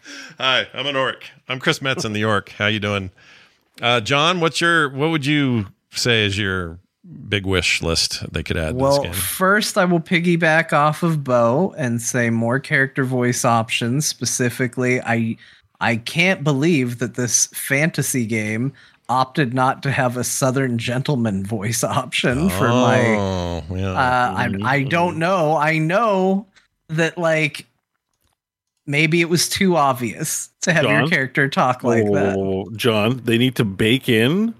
Maybe you can do the voice lines. I'll do it. Put a Have me- folder and say like, "Here's uh, 56." Oh, you mean just do it myself? It's just I AI just do. Valerian and do it for free. Just AI train it. That's that. I mean, I, the one use of case for Well, AI that, that I too. actually like, and I'm no offense to any of my voice actor friends, especially uh, Liam, if you're listening. Care- careful, Scott. Um, but the, in games, though, if because you're not actually taking work away from a voice actor for a character that otherwise isn't saying anything, these these systems are strong enough that I could say 30 seconds of dialogue, put it into the game. That would be enough for it to train a voice, and then everything my character said would be in that voice, and it would be dynamically uh, like you could do that tomorrow. It wouldn't be a big deal. In fact, if I I would say if this game was in early development and we were still five years away from it, we would see something like that. And here's my guess. I mean, I pay a few bucks for a Liam voice back. Well, yeah, I'd pay for that too. But yeah, if Liam I mean, wants I like to the be my, AI idea, but I don't. I don't. You know. if you want it to be your voice, I'm saying your own voice. You know, But yeah, no, I I, like the idea where I go to Larian and I say, "Guys, you're missing a Stanley Billings voice. This is what it sounds like. Put me in the booth and I'll read it." Hey, uh, That's there will be wanna do. Dungeons voice pack DLC. We'll do player character lines. yeah. Five bucks, you get Hope, Varel. The opening Nash. scene, the mind flayer. All of a sudden, a little gnome comes in and just goes, "Captain, we're under attack." yeah, we'll do. We'll do. I'll I'll deliver my gnome. I'll deliver my monsoon cabbage. Yep. Uh, and who who else is iconic that I do? Jon's got to do Diantelis. He's the better Diantelis. But um, Yeah. who else? Uh, Omnom. We need or Omnom. Diptech. You guys really like Diptech. I am Dip was, Diptech. Tac was great. Walnut was good. Walnut it was was just a great. normal voice. Yeah. but- Captain. Whoops, that's that one. Where's uh, Captain. Back to Pokemon Go. That's not it. I can't find it. But somewhere in here, I have that one where you do the, the uh, walnut. if you need anything, just say walnut. If you need me, just say. Yeah, I love that. And my brain is like, oh fuck. No, that's not it. That's definitely not it. That might have Uh, been anyway, yeah, more voice options. I agree. I I do think genuinely, jokes aside, I do I like that too. But jokes aside, I do want to see the ability to make a four person custom party. Yep. Uh, you know, somehow for solo play, not just for multiplayer, and uh, just specifically to my own interests, I think you should add the College of Glamour and maybe even the College of Eloquence to the Bard. Oh, Uh, College of Glamour, the one I went with for Stanley, and College of Eloquence, the one that got added after Stanley, that's eerily similar to the premise of Stanley. You put 64 subclasses in, but you should put more. Yeah, put two more. They're Just those two. subclasses. Just, Just just those the two. two I care about. Not a you, can- problem. You worry about other people later, but for now, cater to me. I would uh, I would pile on to both of your suggestions. I think those are both excellent. My third thing I would add is uh, I want a full scenario designer thing. They kind of did it with Original Sin 2, but like a comprehensive go in there, make a scenario, build out a bunch of dialogue. And if you don't have characters that can speak it, uh, you can only choose from the trees and that's the dialogue or whatever. I don't care, but just something where it isn't just this campaign forever. There will be ones that you can go download that people have made. I don't know if it's Steam Workshop support or where you put these, but give people the ability to generate content. For yeah, I'm actually going to one up you there because I've been thinking a lot about this on my downtime in the in the days leading up to this.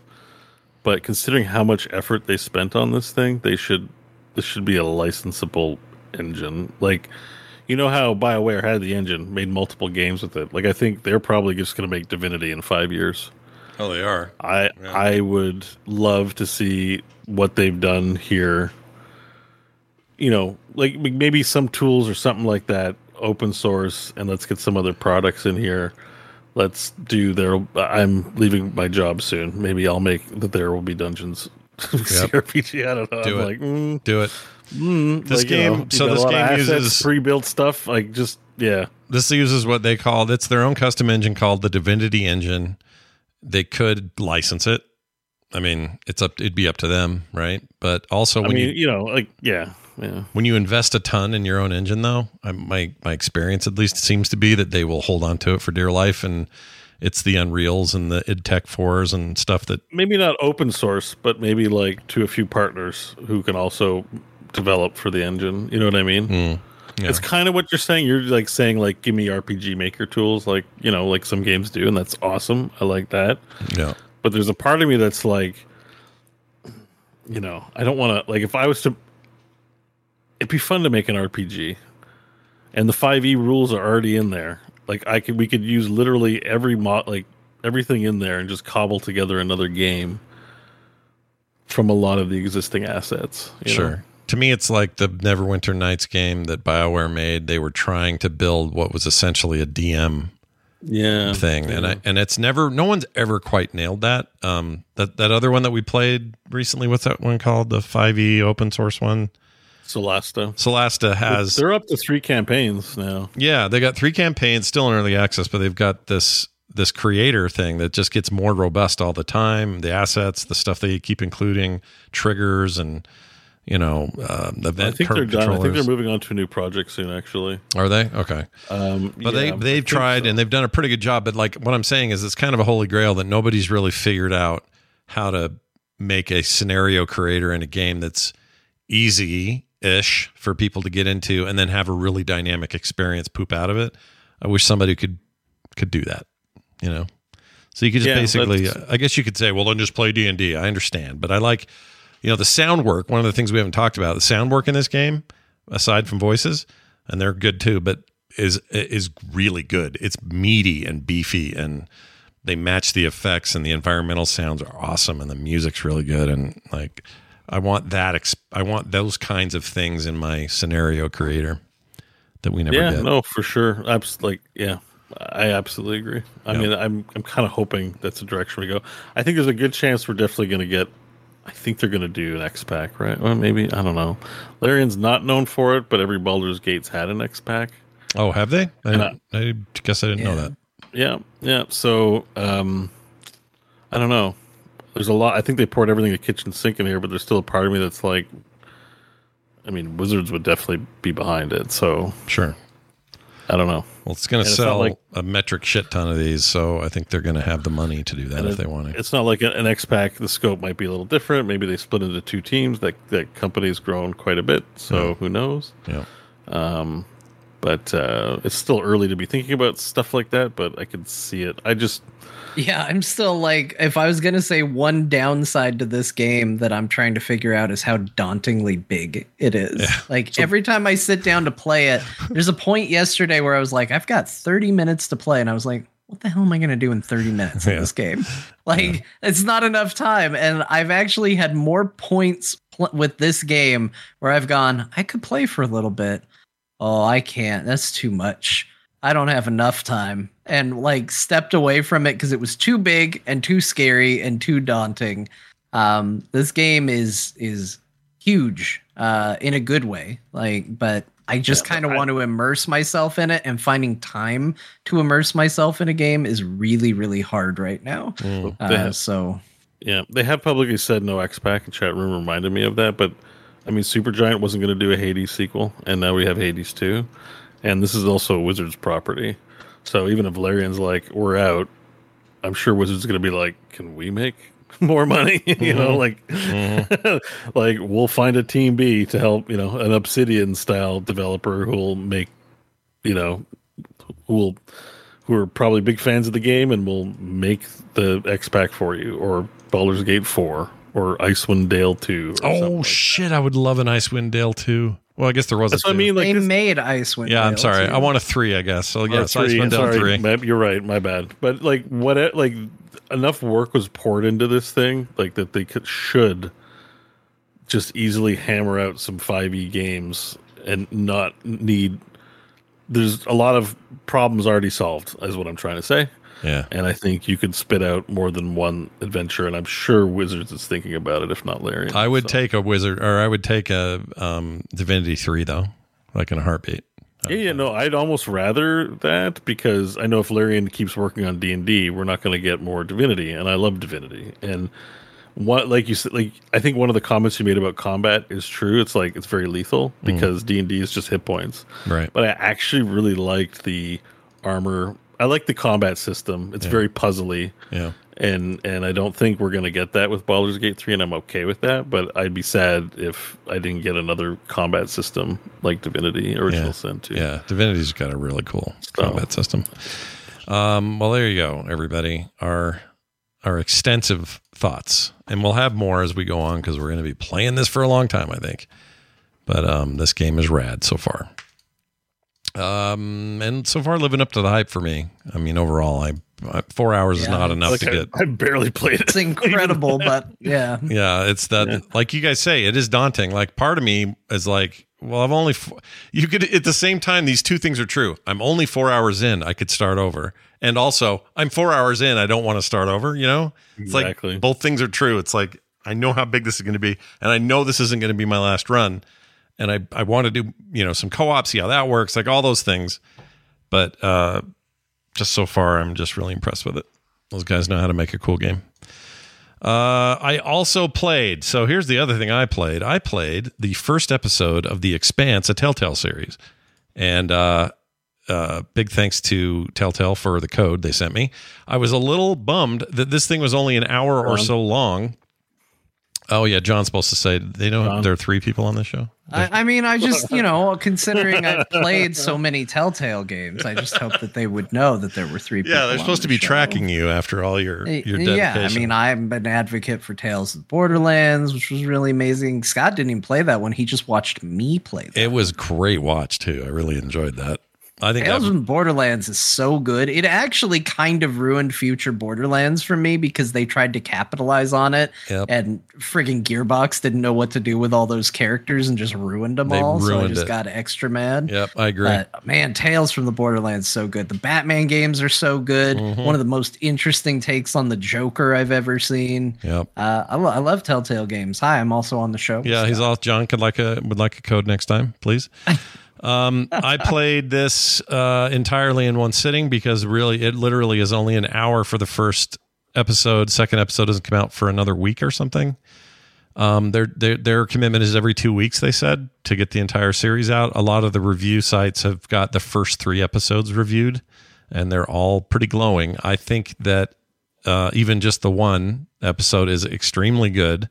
It captures the sensibilities of um, that universe really well, and the character drummer is already was one of my favorites, if not my favorite from the show.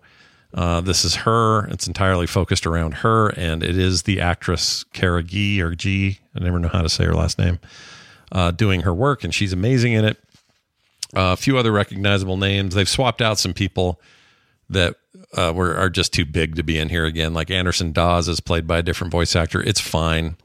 Um, I, I do miss Jared Harris, but that guy's Yeah, in big he's demand. Pretty so- iconic in that role too, as Anderson Dawes. yeah, kind of hard to to replicate, but it's fine. Um, and you don't see him. I've only heard him over a Is it radio. prequel or sequel to the TV This is sup- supposed to be. Um, somebody was saying it was three years after the events of the show, but I've I don't think that's true. I haven't gone to confirm this, so it'd probably be easy, quick Google, and I just haven't done it. But it feels like there's stuff going on with people that the way she's talking about them, they're, they're- it's too early to have these con- like these conversations mean much more if it was really after the show. So I actually think it might not be. So I'm not sure. I guess is the answer. Um, Yeah. Really compelling though so far, and uh, intense. Lots of swears. They're not holding back on the like you know, not gore, but like you know, you know how that show was. It's like, hey, if someone's got a head chopped off, we're going to show it. Here No, is. space is harsh. It's harsh. It's like frontier living. Yeah, for sure. Um, and uh, I think it's really good. I'm I'm super happy with it so far, and I, I'm really looking forward to the rest of the series coming out. And uh, it does it does kind of make me want to wait for them all because I don't want to just do an hour each. But I'm yeah, prob- that's why I'm ultimately waiting because I'm like, I know I'm gonna like it. It's uh, hearing good things, and then it's gonna hurt. Yeah, so much to have to wait. It's good though. And speaking of decisions that seem to matter, they feel very meaty. Uh, these decisions. I guess I'll have to wait and see how how it goes. But like all Telltale games, at the end it says the percentage of people who chose this over this are this, and you, know, you know these many people killed so and so, and these people let them live or whatever. They have that at the end of each episode, and um, it's good. It's real good. And oh, I got I got a takedown notice on YouTube, although it's back up now, but I have to share revenue um, because my stream playthrough uh, they claimed a copyright strike for the theme to the Expanse, which is in here, of course. So I would just like to say one more Oh. time to the world: if you're going to have a game with music in it, and you know the world wants you to stream it, in fact, you sent me a code so I would stream it you got to work with YouTube and Twitch and everybody to understand that yes, you have the you have this theme in the game. I wonder if there's anything in the terms that, of the game that allow you to do it. Like I know Blizzard had language in there one time because I got claimed and then I supplied it. And then it Well, someone needs to tell the robots at YouTube that that that they have the rights because it was so stupid. But anyway, they did they took it down. Now it's back up. Part of the claim they they let that part go. They demonetize my me, but that's fine. I, I'm I just think it's it's so dumb the way this stuff works. Because who cares? It's freaking it's it's a video game with this music in it. What do you think? I mean, uh, people are gonna. You think people are gonna line up on their phones and go, "All right, I'm gonna record this off this YouTube thing over my speakers." Now I've got the Expanse theme for free. Like, what are you even doing? It's so dumb. So it's dumb. Like I just get mad every time I go down this rabbit hole. I literally had a conversation with my wife where I was talking about it, and she just turned around and walked away because she just knew it was not going to stop anytime soon. I was just like, they're so dumb. It's just this archaic way that they can keep their jobs because they don't have any talent because the future got moved on from the music industry. So now it's just a bunch of lawyers trying to keep themselves and their progeny and and, and she just walked away. She's like, "Jon." like, "Uh, you know what? She made the right choice. Yeah. Like, I just get so mad about it. It's like, heaven forbid more people encounter your music. Like, we live in an era where people don't listen to the radio as much. Like, you're at the whims of Spotify and suggested and Apple Music and stuff like that. Like you should be taking every opportunity to have your music featured on any avenue that it possibly can be. And instead you're bottling it up and hoarding it like a dragon. Just stop. Mhm. Just stop and let the music exist out there. Oh my gosh, it's I know. dumb. It's so dumb, and I was reminded of how dumb it is. Anyway, it's really good. I, I would I would put a big fat recommendation on this game. Um, I also played a game on PlayStation Plus because I've been exploring that since I'm subscribed again, and I just kind of want to see what's all on there. Uh, PlayStation Plus Extra, I should say. And the game I played a bunch of uh, time or spent a bunch of time with is a game called Monster Boy and the Cursed Kingdom. I was in the mood for a kind of a I don't know Metroidvania side scrolling platformer, just in the mood. And if you are familiar with uh, Wonder Boy, the series of games starting in like '86, they're really old. Or is that is that old? Hold on. Wonder Boy came out. What's the first year? Yep, 86, April of 86. The very first game was an arcade game called Wonder Oh, Boy. man. It was a Sega game developed by West Tone Bit Entertainment. Um, anyway, no one knows who they are now. This game ended up being uh, launched on Master System, Genesis, that kind of stuff, and then there was a ton of sequels uh, for all these years. There was there's been Wonder Game Boy or games since then on various platforms for as far back as 1986. And this is the latest in that series of games called, and this one's called Monster Boy and the Cursed Kingdom. There are also other Monster Boy games, but they're all in the same world. Anyway, this actually came out in 2018. I had never, I hadn't heard of this release. I'd heard of the older games, and um, we were going to cover some of that stuff on Play Retro. And I thought, well, I'm going to see what this new thing's about. This game is rad. It is really fun. They basically more Metroidvania uh, and less just simple platforming. So there's tons of like Metroidvania ideas in here. Um, all kinds of weapons and gear upgrades and all kinds of stuff like that. And uh, it's side scrolling goodness. It's animated really cool. Um, story's funny. The characters say funny shit. Like, I don't know if that's the translation or what, but it's really good. And uh, they're not, it's not anime bullshit the way I would say sometimes, you know, like that. um. Anyway, I like was- the way they do their water. I need to I need to ask them how they did that. and it did For Super, I like the for look Super of Lake it. It's- Run. I want to I want it like a, a line like that. Sure, why not? It's not Um, easy to do. I've a Quality looking with them. game. Yeah, it has a nice look to it. It's colorful, bright, great sound effects and stuff. Um, it is challenging, but not too challenging. It just feels like the right amount of that stuff. When it was released, it reviewed pretty well. It was originally on the Switch, PS4, Xbox One, and PC, and they all had, uh, you know, 80 to 95 is kind of the general range of, of scores, uh, which I think is is about how this feels. It feels like a good one of those. And um, yeah, I, I, if you have Plus, there's no reason not to play this. If you just got a little bit of a hankering for some, a little bit of old school platforming and a little bit of new school ideas, it's all kind of in here. Uh, you see him jumping over all this water. In an old game, this would just be a place to avoid and jump on the platforms. But in this game, you acquire a set of steel boots that let you sink to the bottom of the ocean, and then there's all kinds of new shit to do down there. Um, so a lot of lot of so that's some of the Metroidvania stuff that comes into it. Just a lot of like not backtracking per se, but like I'm already in the area that I want to explore, and oh, I got these boots now. Now I can switch to those boots anytime I want for the rest of the game, and anything that involves going underwater, I now have the ability to do it. Um, just a little surprised, didn't expect it, didn't know it was going to be anything. I had no real expectations other than I used to be a big Wonder Boy fan, and uh, this did not disappoint. And that is available on PlayStation Plus right now. Very cool. Yeah, I like it. Uh, Jon, let's get to the frog wrestling update for the week. Yeah, let's tie it back into D and D here because uh, uh, we did a crossover this week. Uh, it was supposed to be free preview number two, uh, but I needed more time, so this week we crossed over frog wrestling with There Will Be Dungeons, and uh, we had myself fight Stanley Billings. Scott, you fought Nash Magard of the Solar Mines. Kyle fought Varel, Kristen fought Hope, and Beau fought Diane Talus. Because we had to have our DM fight somebody, so uh, we threw him in there too. All right. And uh, it was a good time. Boy, those D and D characters are pretty tough. um, they really, they really did a number on us. The only one who was able to beat his D and D avatar uh, and beat him insanely easily was actually you. You crushed poor Nash Magard. Oh, that's a shame. Uh, Damn, you're a wrestling phenom, Scott. in, in what, what was the shortest match I think we've maybe ever had. Um, a match so quick that when they gave the rating at the end of the match, it just said bad. oh, really? Yeah. Oh, that's not good.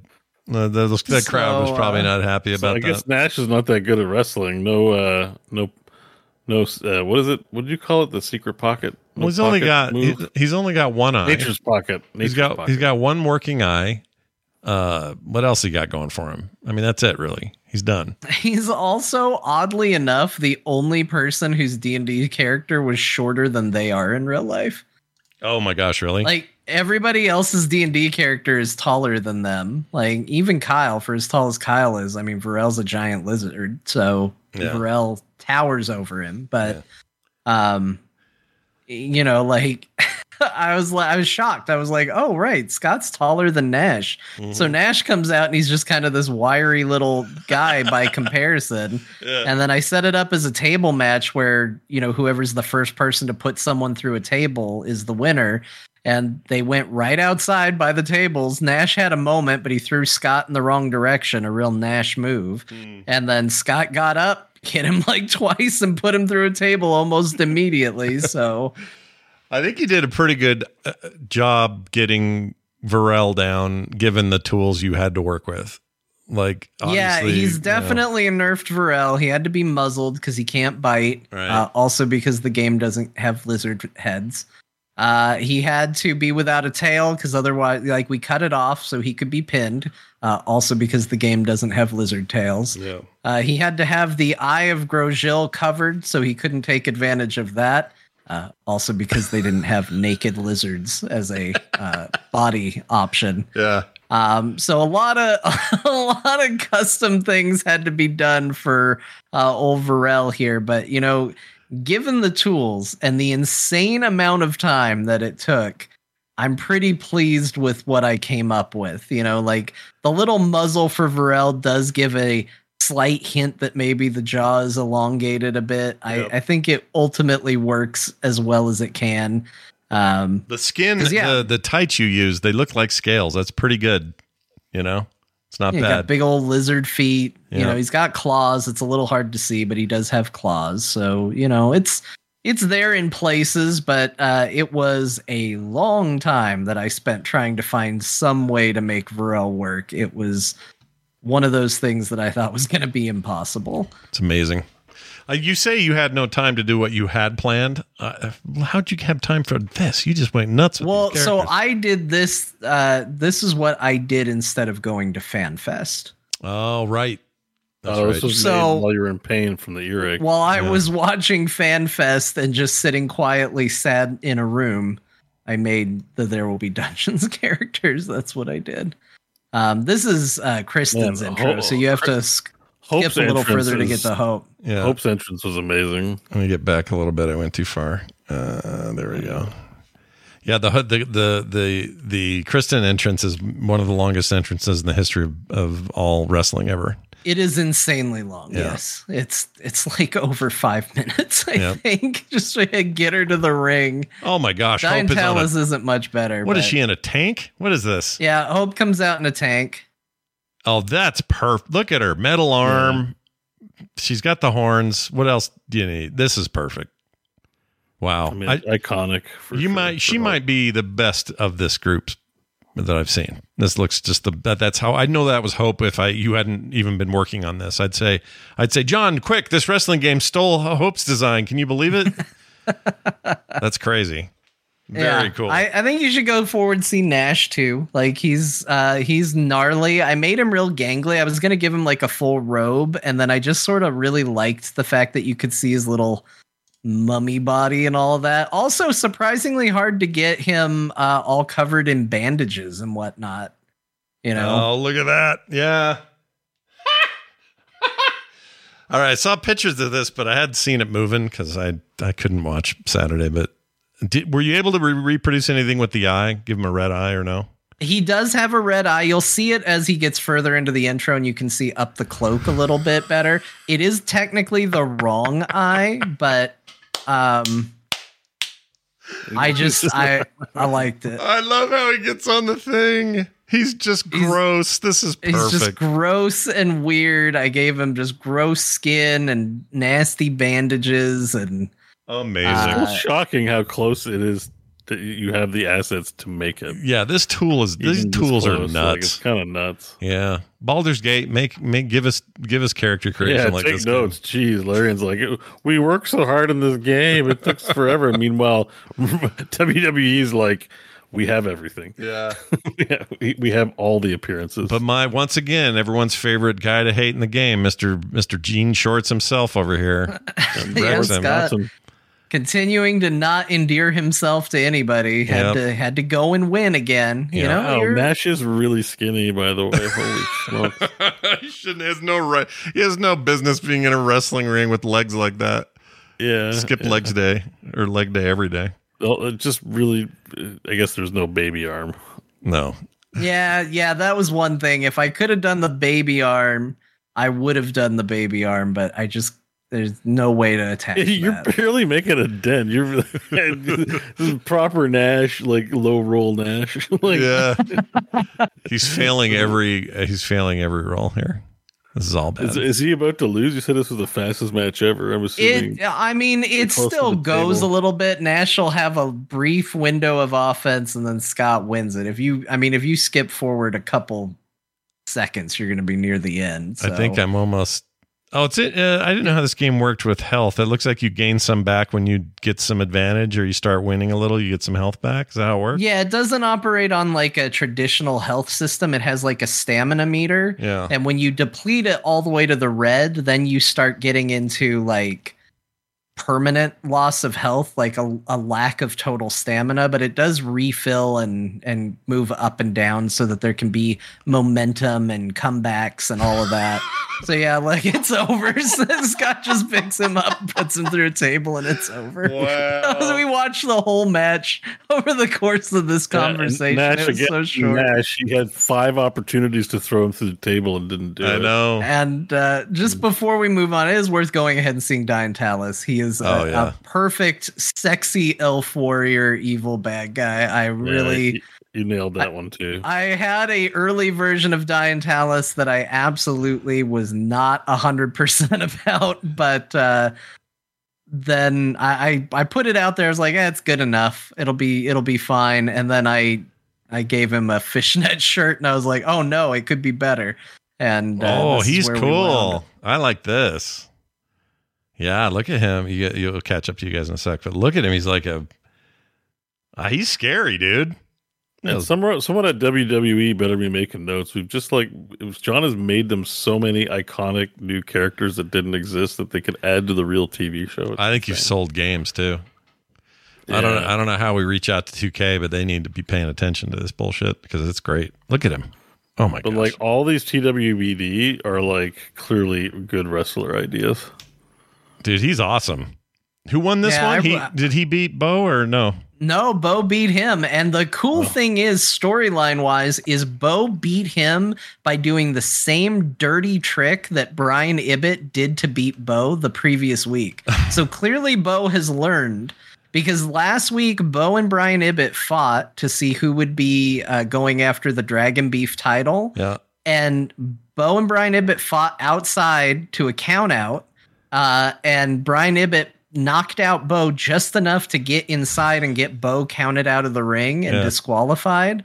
And then this week, Beau did the exact same thing to Diane Talis. Got him outside of the ring, got a count high, and then dove back in the ring at So the last minute. Are you saying the video game AI is getting smarter? I, I don't know, but it was like really good from a narrative perspective to be able to say, oh my gosh, look at Beau learning the dirty tricks Wow. uh, in order to make this happen.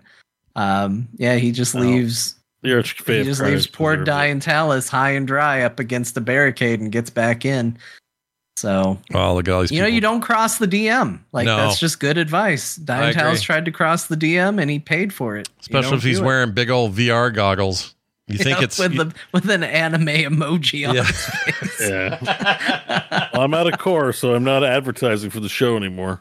Yeah, no more yeah, advertisements because he got right. kicked out. Oh, what a mess that is. Well, that's great as usual. Um, if you guys haven't seen any of this stuff yet, or you want to catch up on this week, go to Craftless Rogues YouTube channel, and you will see uh, all of it. Lots of comments and stuff. People are loving this, dude. Yeah, it's well. I wanted to know if people wanted the There Will Be Dungeons characters to stick around because while I made them in the same way and style that I made any of the characters, like we are going a little supernatural here and just make sure people still dig it and almost universally people have. So Oh, yeah. I think Yeah, they'll be funny. sticking around. Yeah. It's funny that there's serious conversations about this. Like one guy in your comments is like, I personally would like to see TWBD as special occasion characters, but not on the normal roster. Right. Yeah. They're, They're cool perfect and fun though, so it's not a deal breaker if they're in regular. They're rotation, perfect for like- that, though. Like, But th- but he's like, mm, I don't know if I can watch. If you you know you're, you're kind of getting that commentary of like, oh, not agree, agreeing with your design decisions here, Mhm. you know, Yeah. necessarily. it's Yeah. just funny. I love That's it. It's good. That's I love good. it. Awesome. Uh, you also f- beat Remnant 2. I think you're the only one that's played Remnant 2 yet of the three of us. Yeah. Out of everybody, the but- only one. yeah, of the, the, of only the three one, of us. only one who played. it. Obviously, the rest of the world is super into this game too. But um, yeah, I hovered over this game so much and then didn't ultimately. But you beat it. You're done, right? Well, I I beat it. I got to the end. Uh, this game, like I've talked about this game having DNA from many different games, and probably the thing it seems to be borrowing the most from Diablo is that like I beat it. Now I just want to keep going, keep getting more powerful. And see what else there is to see and play through the campaign again uh, because everything is so random. Your second playthrough of the campaign can be very different. I mean, it even gets to a point where I had one boss where I had three different people telling me that they should be ruling the kingdom, and I could kill all three of them. And I kind of had to pick, and I didn't really think that much about it on who I sided with. I just like the first guy was like, hey, give me money. And I was like, no, I killed him. And then the other person was like, hey, you know, I I ruled this place, but there is another guy. You should go kill him. And I was like, ah, that seems like a lot of work. I'm here talking to you now, so I'll just fight you instead. And so by default, I got to the last guy, and he's like, thank you. I was like, well, I didn't really, I didn't really make a conscious decision on this. Um, but I can see like this game has so many cool secrets and like weird hidden things. The stuff that's you're showing up on the clip right now, like I find this weird item. I never found out what to do with this. Like there's just so many cool hidden secrets and The Seeker's this- Key, that was called. I guess you'll find out later on another run what you do with it or something. I, I don't know. I could. I I missed it. But there's like just so many cool weapons and and locations and things that are just totally different from run to run. There was a boss I absolutely hated uh, on my first playthrough that when I when I did my second full playthrough I never saw. So Weird. you know, it, it is extremely like random the things you'll encounter and different. And so I did. I got I finished the game, which I was grateful for because Baldur's Gate 4 was co- or 3 was coming out like the next day. Yeah. So I was extremely happy that I got finished with it, but I also really want to just get back into this game cuz it's it plays so incredibly well. Like it's just fun to play and to go around and explore the secrets and explore the multiple worlds and say, well, this time I'm going to help this guy and not help this guy. Like it really could be a very different run the next time you go through it. And I think there's also a lot of fun ways to build your character. Like I took healer as my second um, class because you get to you get to do duo class everything. And the healer perks had a real weird side effect with a ring that I had equipped that gave me incredible health regeneration. So by the end of the game, I felt like Wolverine. Like I could take a few hits and I would just watch my health bounce back up. And I was like, oh man, this is this is really cool. And it's cool because I picked these two things and they just come together in a really neat way. So it just scratched the the kind of Dark Souls Elden Ring vibe uh as well as with Diablo, like it just really scratched those itches for me. And I I don't want to go too much about it because I did last week, but just what a cool game this was from beginning to end. I absolutely adore it. Yep. and you're not done yet. It, it seems like the kind of game that before long, Beau, Beau, you will be hooked on this. It just seems like to me. I can't imagine you not playing. I this. mean, I, I probably would enjoy it, but uh, this year's the year of not playing games. It's just too much. yeah, there are a lot, but it's the kind of game. making the cut. I'm sorry. It's the kind of game it's you great. go you go back to or check out later or whatever. You know, and I I don't know. I, I take a year off and I'll get to it, but I'm sure 2024 is just going to be equally as packed. So Yeah. Well, that's awesome, dude. It looked like fun. I watched a chunk of your streams as well. It looks great. I think I just need to get this game at some point before this year's out. If there's time. Look, if they delay, oh, I know what I'll do. If they delay Space Marine 2, then I have no excuse because I was going to get that anyway. So let's just get this. There you Yeah, go. there you go. Done. Uh, Beau, you finished Yakuza like a dragon. well, Plus, I already finished it last week, but I got the achievements. yeah, a 100%, you guys. So now, not, just keep in mind, it's not a 100% of the mini games. I've decided I'm not doing shogi or, you know, uh, mahjong. But I did all the important mini games like um, freaking uh, uh, Dragon Kart and investment mini game and Can Quest and all that stuff, you know, part time hero. Uh, but 100% of the achievements. So but, uh, very few perfect games on Steam. Five, in fact, and this is the fifth one. Do you know what your other four are off the top of your head? Uh, Hades, Banished, Hades, Banished, Kingdoms of Amalur, Mm-hmm. Oh, wow. and That's a big this game. one, and sorry, Hades, Banished, Kingdoms of Amalur, and I can't remember Disco what the other. Elysium. Just no, no. Disco Elysium has like a hundred things. You have to do different playthroughs and stuff. Oh, Oh, that you got a 100% on. yeah, one hundred percent achievements. I'm trying to think of what it might be. I gotta look. It's bugging me now because I need to know. It's something obvious and easy. I'm sure. Mine are a lot of Telltale games. Um, hi, Telltale. oh, hi, Come on, Telltale. on the show. Codes. Send me a Uh, code. oh, Stacklands. Right, that was a weird one to have added in there, but I did 100% Stacklands. Stacklands is great. Yeah, I would never have thought of that. I had to look that one. Um, real quick, it just reminded me I did beat another game this year. Me and me and Jon beat. Uh, well, Jon watched me beat it, but I beat Resident Evil Four. So chalk That's that. one right. up. You did. And it oh, is, that it is week? genuinely completed. Yeah, Yes. put it on the board, everybody. Scott didn't finish another game this year, and uh, and then there's no second half or second disc I skipped or any of that. How many games you finished this year so far? I don't. I don't know. I gotta gotta. do- I gotta go do a list. I don't know. And the list is short. It's not a big list. Jon, how long is your list approximately? If you had to guess. Uh, I don't know. I can off the top of my head think of two or three, but I think it's probably more. Oh no, I can think of three easily. 'cause I Remnant's beat one. Final Fantasy 16. Yeah, Remnant. Oh, I also beat Resident Evil 4. I did that on my own multiple times, so I'm up to four. Yep. Remnant two, so three. Yeah. Remnant 2, Resident Evil 4 remake, uh, Final Fantasy 16. What was the Did you other one I was Final Fantasy 14 this year?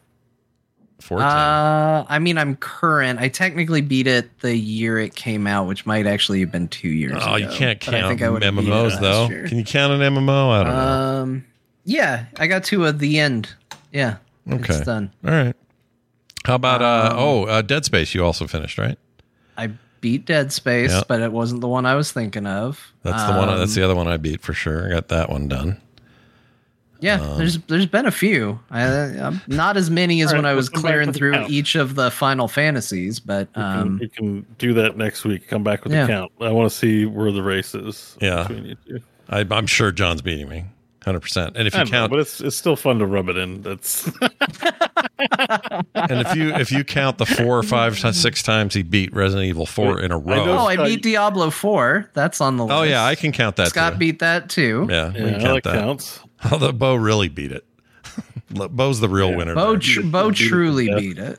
He beat it better than all of us. I know I'm missing. Beat I'm, absolute death for sure. I'm forgetting something. I'm actually close. I didn't talk about it this week, but I'm close on that uh, Trials of Mana a remake. I'm Oh, actually, nice. I'm actually really far on that. That game's great. Oh, I beat Jedi Survivor. Oh, right. Both Yeah, y'all I did. didn't even finish that. I need to get you back. didn't? That's another one I have to get back to. Same. No, I dropped it for what other game comes out. What other? Same. I need a year off, games industry, please. I know, right? Slow down, everybody. Uh, sorry, Beau. So back to the point. Hundred percent. Would you would you recommend it? Do you think that achievement level was worth it? Uh, Oh yeah, it's yeah. a fantastic game. I mean, one thing, it's not a challenging game. So if you want a challenge, uh, that's not here, but it's fun, has a lot of personality, is interesting. If you like leveling up, getting abilities, Yakuza is just great. It's Story's insane. Yeah, all that stuff's good. Sure, it's not for everyone. Not everyone loves crime stuff, but uh, I like the positive vibe on the game. You Nice. know, it's, it's, it's it stands unique in in being uh, modern and about cell phones and current day stuff, while also being an RPG. There's very few of those. How many RPGs are there that are like take place in the now, but are also level up and get items like Alpha Protocol? Yeah, I'm trying to think. I mean, I guess That's well, Mass Effect is sci-fi. Yeah, you're right. There's not a lot how many, where it's how many RPGs? You know, Earthbound, I guess, is like the one you think of. Yeah. Old, but you know, Earthbound. Like, there's not many that are like current day RPGs, so it's What- pretty special. What was to- that? What was that Funcom game where you were in the real world, but you got sucked into like X Files Town to fight? Oh yeah, stuff? it was like Hidden World or Costume Quest? Secret World. Secret or- World, I think. Yeah, That was a cool idea that didn't really. It's still out there, I guess. You can still it's play a super cool idea. I wish somebody would do something cool with it. 'cause Yeah. it There was was really e- the CCP, um, the Eve Online guys for the longest time were supposed to do a vampire MMO.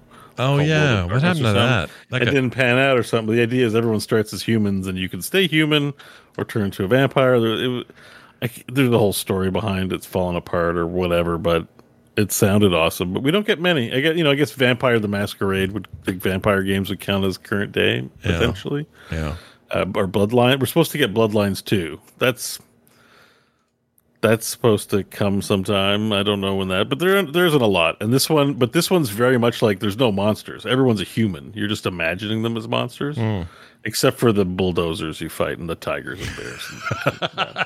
But like, there's not really a lot of monsters. It's mostly dudes, and, and in that way, it really stands. It's just really unique, and it's all like either criminals or perverts. Yeah.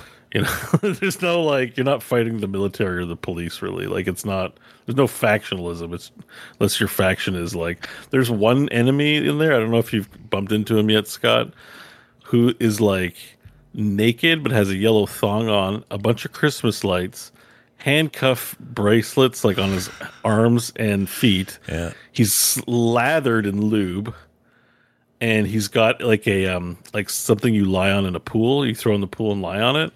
And what he does is he like runs at you but he's so covered in lube sometimes he just falls over and doesn't attack you because he's got so much lube on his body. Oh my gosh. yeah yeah. It's you know the game is it's got it's just it's very unique. Very very unique. Well, i loved it. Uh, good. And you beat it, which is the real. That's the I real beat it challenge. it's over bring infinite wealth to me please Let's do it. I'll tell you what else we'll bring to you. A small break while we take five minutes to go uh, refresh ourselves and then come back for a little Dear Martha, some remaining stories, a couple of emails. I got a voicemail today, I think. Oh, no, I have news about voicemails. I'll talk to you about that in a minute. oh That's- voicemail news I know, right? It's all pretty crazy. Anyway, that's all coming up in a minute. Stay tuned. Hi, everyone. We're back. Thanks for your patience. Um, sit down, though, and relax and enjoy another Dear Martha. Although today's a little bit different, Jon. Last week it was all about what game must this review be for. But no, you've done something very different. Explain to the people how this is going to work. Yeah, this week we're kicking it up a notch on the Dear Martha game show. This week I'm telling you the review is for Remnant 2.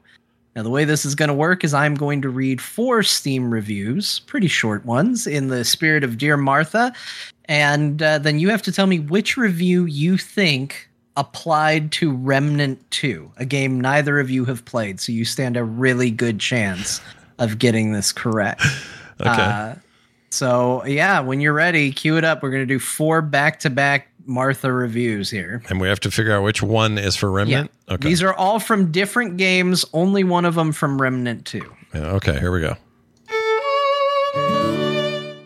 My dearest Martha, accidentally ate my friend. 10 out of 10. Yours in this life and the next, Marcus Autisticus. I'm autisticus. Okay. Marcus Autisticus. Yeah, that's a good name. I like it. All right. All right, next spectrum. review.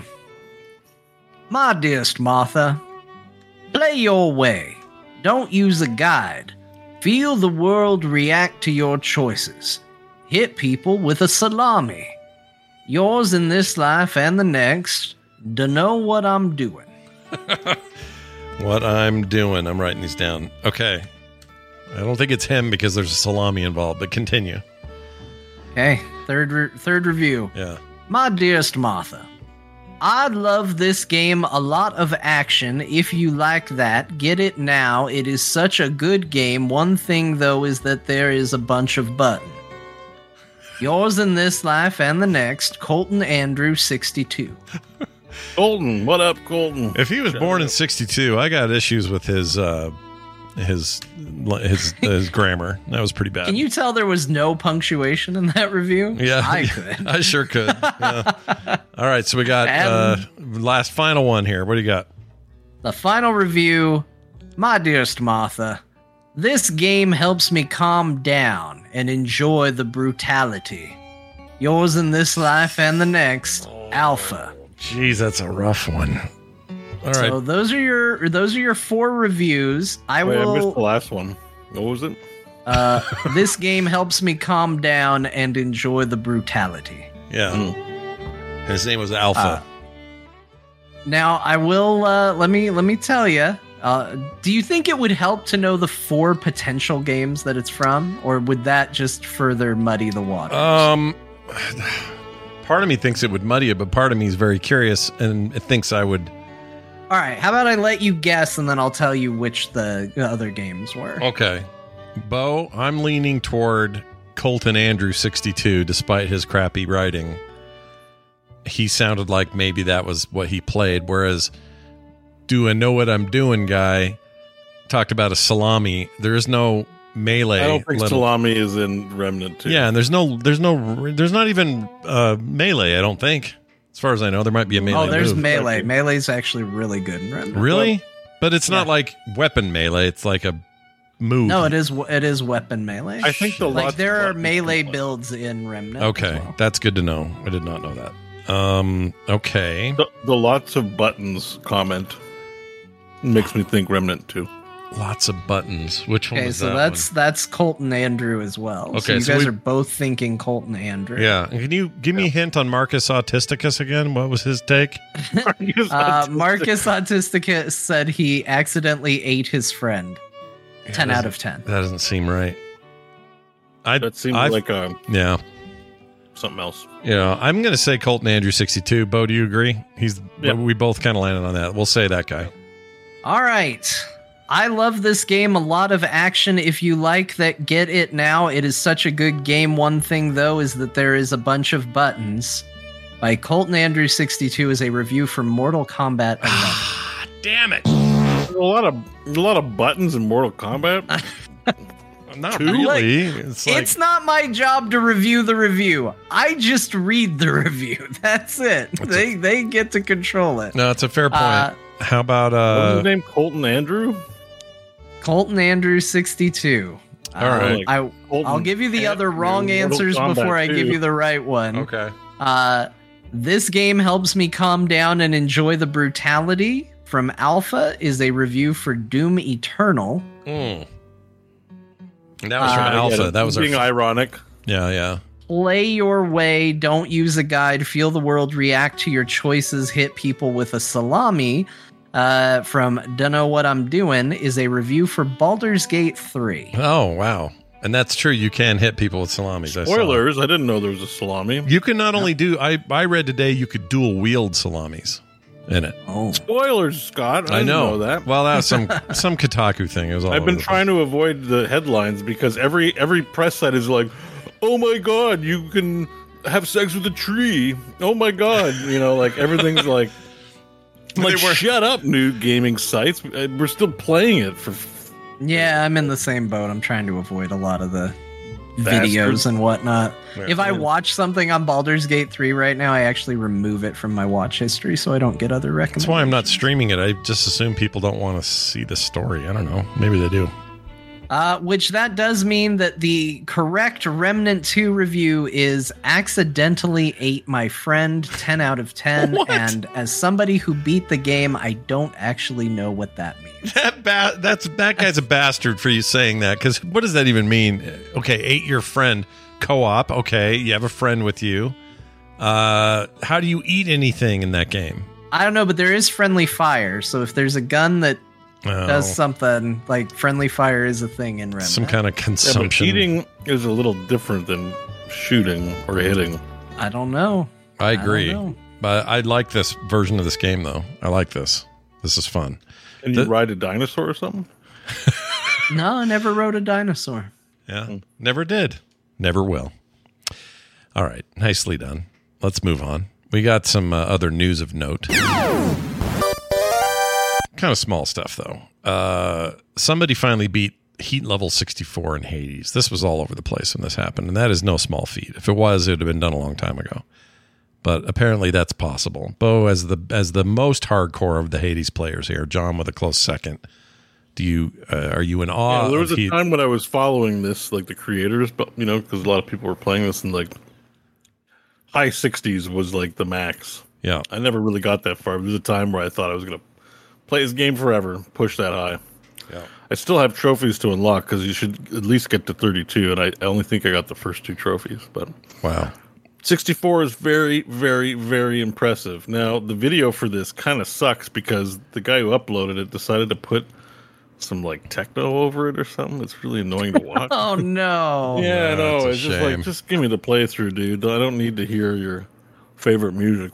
Yeah, I don't know like that. why he decided to do that, but otherwise, it's very impressive. The game, those heat levels, really make the game challenging, and I, I just, I mean, you got to be fast. Now he said he's done it like a bajillion times and got lucky. Like I think luck has a lot to do with also the run. So he's got to clear Act One in five minutes. That's one of the challenges in the bottom left corner. There's a timer. Hmm. So not only do you have to do the hardest possible everything, you got to do it all in five minutes. Like it's insane.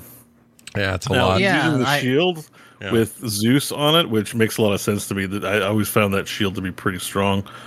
That that shield variation, but uh, yeah, You know what I like I about had, his, I had like just heard saw a news story published about how likely nobody would do this. It's impossible, and then sure enough, as soon as somebody writes about how impossible it is, someone comes out and does it. Yeah, that's always how it goes, right? This guy, um, my favorite thing about this is it says the, the the video title is Hades 64 Heat Unseated Unmodded. Um, I like I like where it's I, he had me at Hades 64 because it sounds like a version of Hades on the N64. Uh, but anyway, yeah, watching this is impressive and makes me feel like I don't know what I'm doing at all in this game. So there you go. What's it he just using? reminds me how damn good Hades is. Hades is so good. There's a few games in my life that I just think, man, I was lucky enough to get to play that game. Like it's just a weird way of thinking it, but it just pops into my head, and Hades is one of those. Hades is one of those truly magical video games that, um, you know, I'm just gonna say, I think Hades is a perfect video game. I think it's right up there, and I think that it is also great that it comes from a, you know, what is a indie studio. Like they're not Yeah. huge. There's like 16 people working there, and this is their game, and I love that part of it.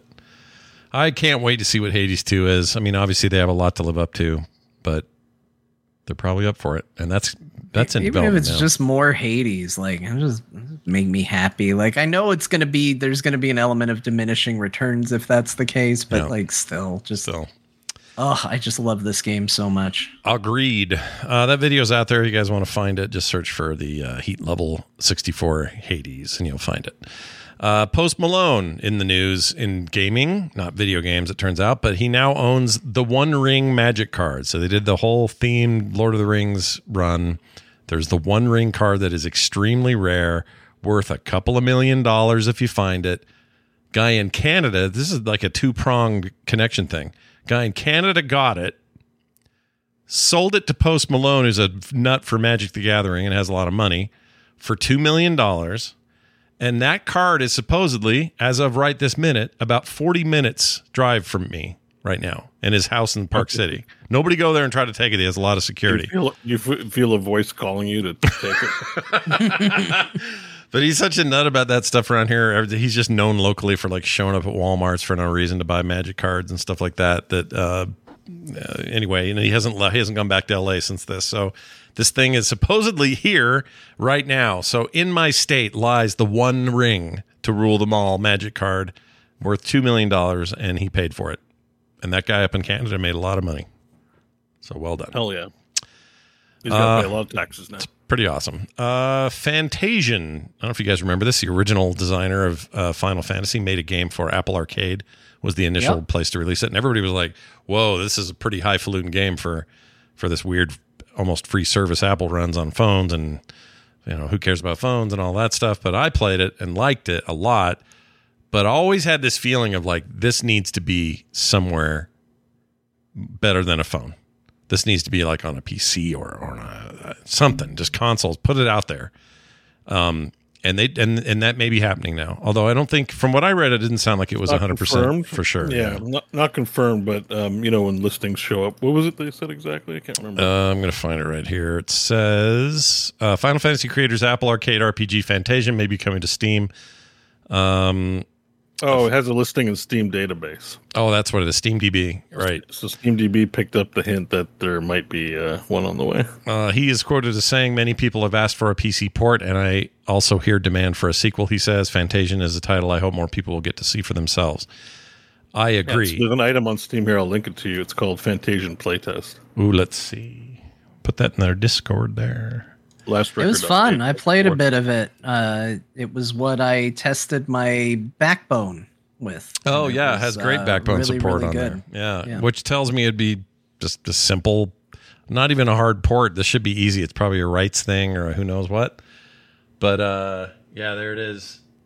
The game is unique in one way that I really like. It's it's the characters and stuff. They look like they're ripped right out of a Final Fantasy game, but the world is meant to look and, and feel like um, miniature stuff in real life, like um, dioramas. Stop motion toys. Yeah, like a of- diorama. Yeah, dioramas, stop motion. Yeah, it's kind of clay in some places. It's a really unique look and has a really fun combat um, that was more than just you know turn based normal JRPG stuff. It had some pretty cool twist to it. I think this would be great. So please do it, and I'll play it. Also, there. the guy who made it, Sakaguchi, is maybe the biggest Final Fantasy XIV fan I've ever heard of. oh, well, see, there you go then. He he- created Final Fantasy, but stopped being involved in it for a while. He went back to play through 14 and he cataloged his journey through it. And he maybe played that game faster than anyone I've ever. I- I'm a, maybe this is why it took so long to come to Steam. Dude wouldn't stop playing Final Fantasy 14 for a while, Yeah. a long while. He's been in Um, his music Japanese also basement. composed by um, forget his name. The Final Fantasy VII composer. Actually, like three. What's the name? No, Nobuo Nobuo Uematsu. Uematsu. That's right. yeah, same guy. He did the music for this, I think. Yeah, and the music's really cool. awesome. It's also got it's not set it's not it's got like one foot in fantasy, one foot in science fiction, the the vibe of it, which feels very seven.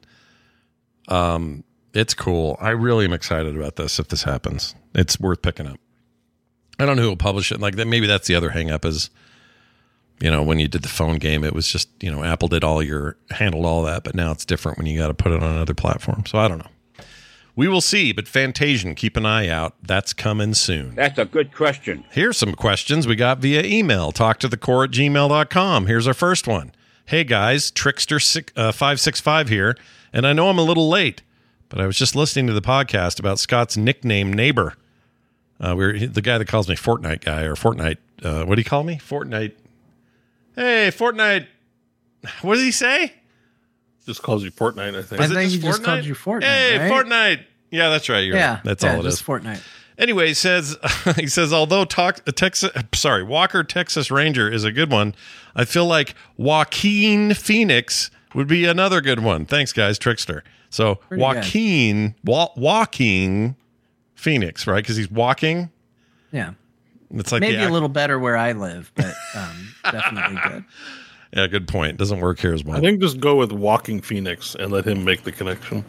hey, but think if Jon, you say Joaquin, it'll just sound like you're saying a name. Jon, you know you guys how you guys get those like uh, monsoon sudden rains sometimes that come and just like flash flood. Not lately, but lately. yeah, in theory, back before the dawn of man, yeah, that was something that sometimes happened. Before here. the dark times, we got the biggest. We had two days of it, and yesterday was so hardcore. I thought we were all going to get swallowed up and die. It was so much rain all at once, out of nowhere. wasn't even on the the weather thing. Yep. We had tornado warnings here.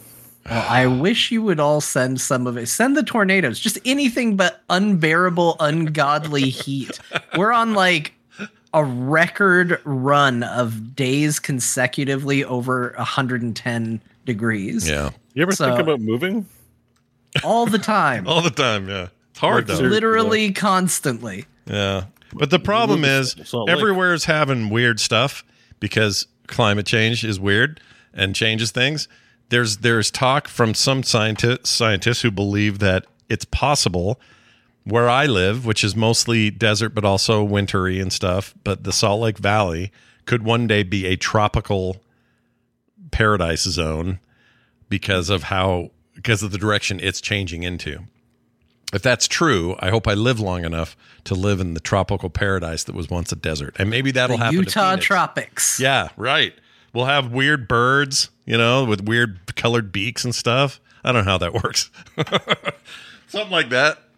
Uh, anyway, what was I, where was I? I don't know where I was. Oh, thanks, Walker, Texas Ranger guy, trickster, the, or trickster, trickster. Uh, hello, core family says Cody. Let's pretend you both own, or you all uh, own both a PlayStation 5 and an Xbox Series X. But now your do. wallet, I do as well. Now your wallet is empty. It is. So, so you think, man, I probably should have just one of these. Uh, sorry, got I should have just gotten one of these and some games instead of both at the same time. But here we are. So, light bulb. Uh, you could purchase Game Pass or PlayStation Plus. Assume you own literally no games. Which one are you getting and why? Thanks, guys. Cody. I think Uh, the perfect answer is you switch between them. You don't have to have just one. You don't have to have them simultaneously either. Do Game Pass while you're playing your Starfield. When you've had your fill or whatever game it is you're into, you, you pause that and you go, oh, Ragnarok just popped over there on um, on PlayStation Plus. I'm going to go switch over to that. Exact same price for the same tier and just go back and forth depending on what you're playing. That's what I would do. Okay, but okay, smart guy. But what? Which one do you get first? Genius. All right. I've been really enjoying my latest run through PlayStation Plus just to kind of explore around there and found some real gems in there.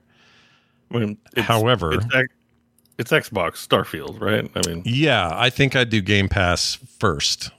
Uh, I th- Yeah. yeah. I think I mean it all comes down to what games you want to play. Like if if Sony has 3 games you want to play and Microsoft has none, then you know, your decision's made for you. But in a vacuum where it's just like, you know, I'm, I want to play video games, I think Game Pass offers a more consistent and newer uh, releases, Yep. and I, I and you don't have to worry as much, especially about uh, you know titles that they own, but uh, you don't have to worry as much about things dropping off as PlayStation seems to, because you, you like even Sony exclusives drop off of Sony's at a at a point, um, and it kind of rotates. I do think Scott's answer is correct. Like go where the games yeah, you Scott want to kind of play owned are. this question pretty hard. Um, but if I had to pick one, and Yeah. it was no, you're locked in on one. Uh, I personally think Game Pass offers a little bit more and consistently. I think that's what they're banking on. Like that's what their bread and butter is. So like naturally, it's going to have more stuff because that's all they offer. yeah, I agree. And if you're like me and you like weird little indie titles out of nowhere that you've never heard of and you end up finding some gems in there, I think Game Pass is superior in that regard. Uh, as well, and which is something I would have back in the PlayStation 3 days, I would have ascribed more to Sony. So I think Microsoft's willingness to pull in weird indies, um, including, I think, oh, you know what I heard yesterday? So this is good news for everybody. That Sea of Stars game, I'm very much looking forward to. is coming to everything, but it will be on both Game Pass day one and PlayStation Plus Extra on day one. So you kind of have no excuse if you got one of those consoles. Um, but but the indies tend to show up over. I don't know why. Maybe Microsoft's just making more deals. Maybe we're too early in the new three tiered system at Sony for them to have had those deals in place. But right now, if you want weird little indies, uh, Game Pass is the place to go. But ultimately, just look at what's there and decide. Like, I feel like this question is trying to get enough like qualifiers on there for us to just say one is superior. But at the end of the day, like, you know, if if what I care about is like mainline titles only, the PlayStation 5 would have been a better deal for me because that's where Final Fantasy 16 is.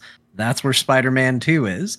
Like logically speaking in that regard, that's the best place. But family utility sees more use on the Xbox. So you just really have to make your own decision. Like it requires a level of effort, research, but uh, I think both consoles are very good and do the things that they do extremely well. It just so happens in the terms of this question, the thing Microsoft does really well is its subscription service. Yeah, their service is real strong.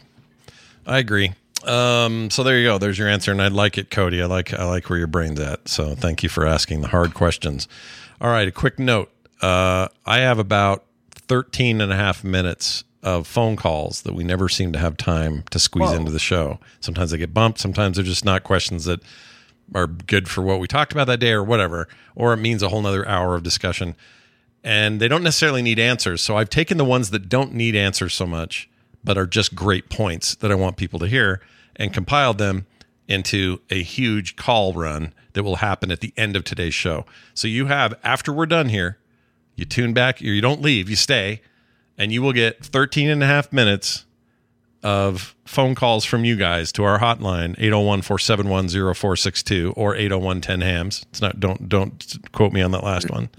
10 hams. The Yeah, 10 hams. The 10 hams line. number. Um, but all you hams out there get to have your your your time in the sun and we're going to play all your calls. So stick around for this massive call dump, okay? A lot of good stuff in there from a lot of great listeners. So check it out. Uh, that's going to do it for us. However, it is time for me to thank our patrons, new ones too. We got some brand new people at That's patreon.com. shocking because we did a show on Monday. I know. Like we already had a awesome and a huge thank you to you guys because the fact that we have anything to say right now is a damn miracle. Like we're with it's been days since we did this show. When I got in, I thought I was checking them, and I thought, oh, we'll have like two or one or maybe none. But no, a bunch of you stepped up, like Dave Jones, who lives under the water. I assume he's Davy Jones. He's got oh, a that's locker. Davy Joe. Yar. Philip Lewis, Tolga Berkman, Hendo, and Mark Gale all joined us. And Mark Gale, don't take anything I said about the wizard Uh-huh. named Gale the wrong way. Look at Oh, Scott shit. putting the Oh. Gales down. Really throwing shade at Gale. Back to the pedal, pedal to the back. I'm just saying, if you're a wizard and you're called Gale and you're in Baldur's Gate 3, I don't trust you. he That's all. might be a wizard. We don't know. Oh, and you're in Baldur's Gate. Yeah, Yeah, you you gotta got be all in three. Baldur's Gate. All three things Well, have to be you true. You, sa- Qualifiers on you saved it. panel. By Yeah. the way, while you're on the Patreon thing, though, I've been seeing rumblings on Twitter hmm. or X. X, dude. No, X. just call it Twitter. Twitter it's like on- just, on- it can just still be Twitter. Whatever. On socials, I saw some grumblings uh, from Garrett um, saying that there might be some issues with payment processing because Patreon has changed where their payments are getting processed. Yeah. So some people are experiencing difficulties. So If you do, go Um, check your stuff. If you're not getting our Yeah. your feeds or whatever, I haven't. So we checked on this. Um, we didn't have as big a problem. I had some problems on TMS, but Core did not. So I don't Okay. know. I don't know if that was just a lucky one off or a few of you maybe were affected and just don't know it yet. But if you have any issues with getting your feeds or anything like that, it should be just as simple as going back into your account and hitting retry, and you should be good uh, according to Patreon. So yeah, they did. They didn't change entirely their processors. They just, I think they expanded it, and something went weird. I don't know what happened. It's odd. By the way, Hendo, who's one of the patrons, that's a real Star Wars name. Is that a real name? Hendo, H E N D O. I don't know. He just Hendo, used Hendo. yeah. Hendo. He probably. I'm guessing it's just his nickname because there's no last name, but I could be wrong. I don't know. Nintendo. Maybe it, Nintendo. last, yeah. If your last name is Nin, and then you're Japanese, so you say last name first. You'd be Nintendo. I'd love it. I, your theory is as good as one, anyone I could come up with. But anyway, these guys are awesome. And uh, if you want no commercials uh, on your show, you want pre-show content, post-show content, all that kind of stuff, any kind of content where we're not recording the show, we record it and give it to you and no one else. You also get monthly benefits like host uh, host specials, I should say. Jon is coming up uh, this month sometime. Beau in the next month.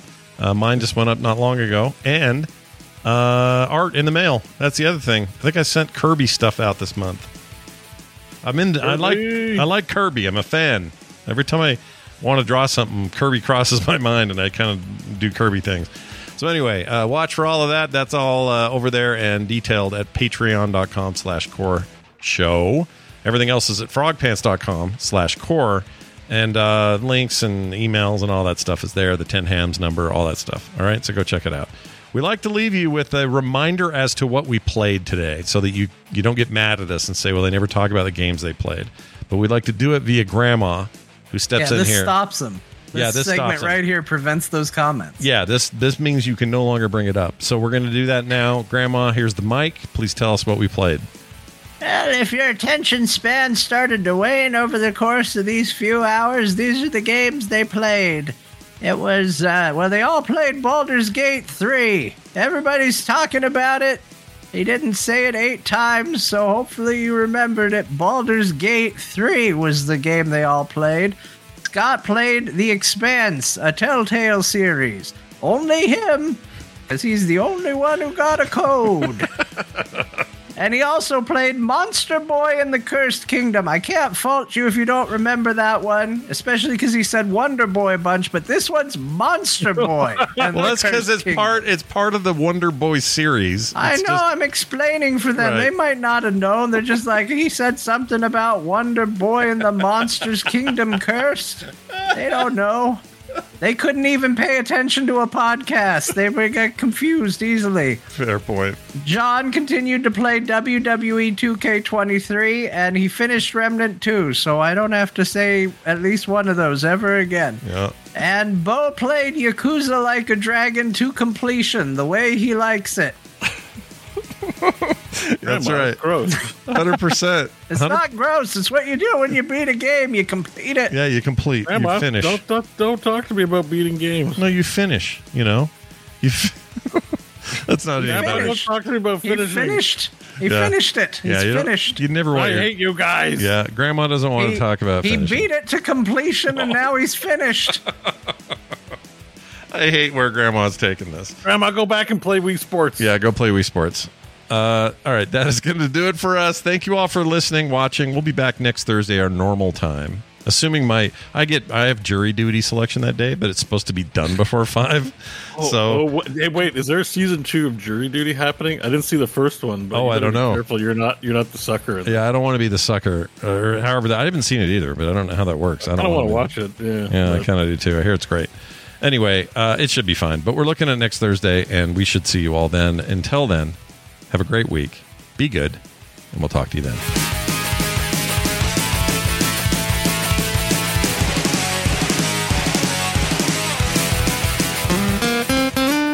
Get more at frogpants.com. Now, you want to take a look at the other stuff I got? Hey, this is for Core. Uh, Zinger from Wisconsin calling out on his morning drive to work again.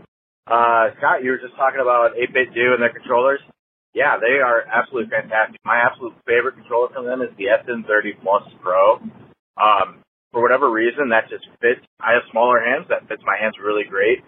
More, a little bit more compact than an Xbox controller, and it's got that classic Super Nintendo layout, but you can also program it as if it was a normal game tag Xbox controller. The best part about it though is not only is it wireless, you can use it as Bluetooth, but you can also wire it with a USB-C cord, plug it right into your computer, gets recognized right away. Also works on the Steam Deck. Have a great day.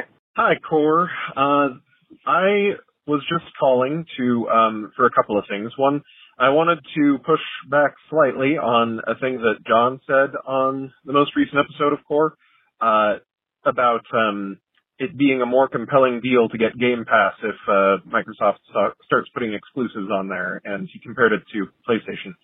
Well, I, for one, will never buy a PlayStation so long as they keep doing ex- exclusives. So for me, that is actively preventing a sale. and I think that I got that from uh, from uh, influence from TotalBiscuit's and uh, the co-optional podcast because that was relatively formative to me in terms of becoming a, a gaming adult, one might say. So I know that uh, I'm probably in the vast minority there, but there are literally dozens of us, and we will change Sony's habits or something. I don't know.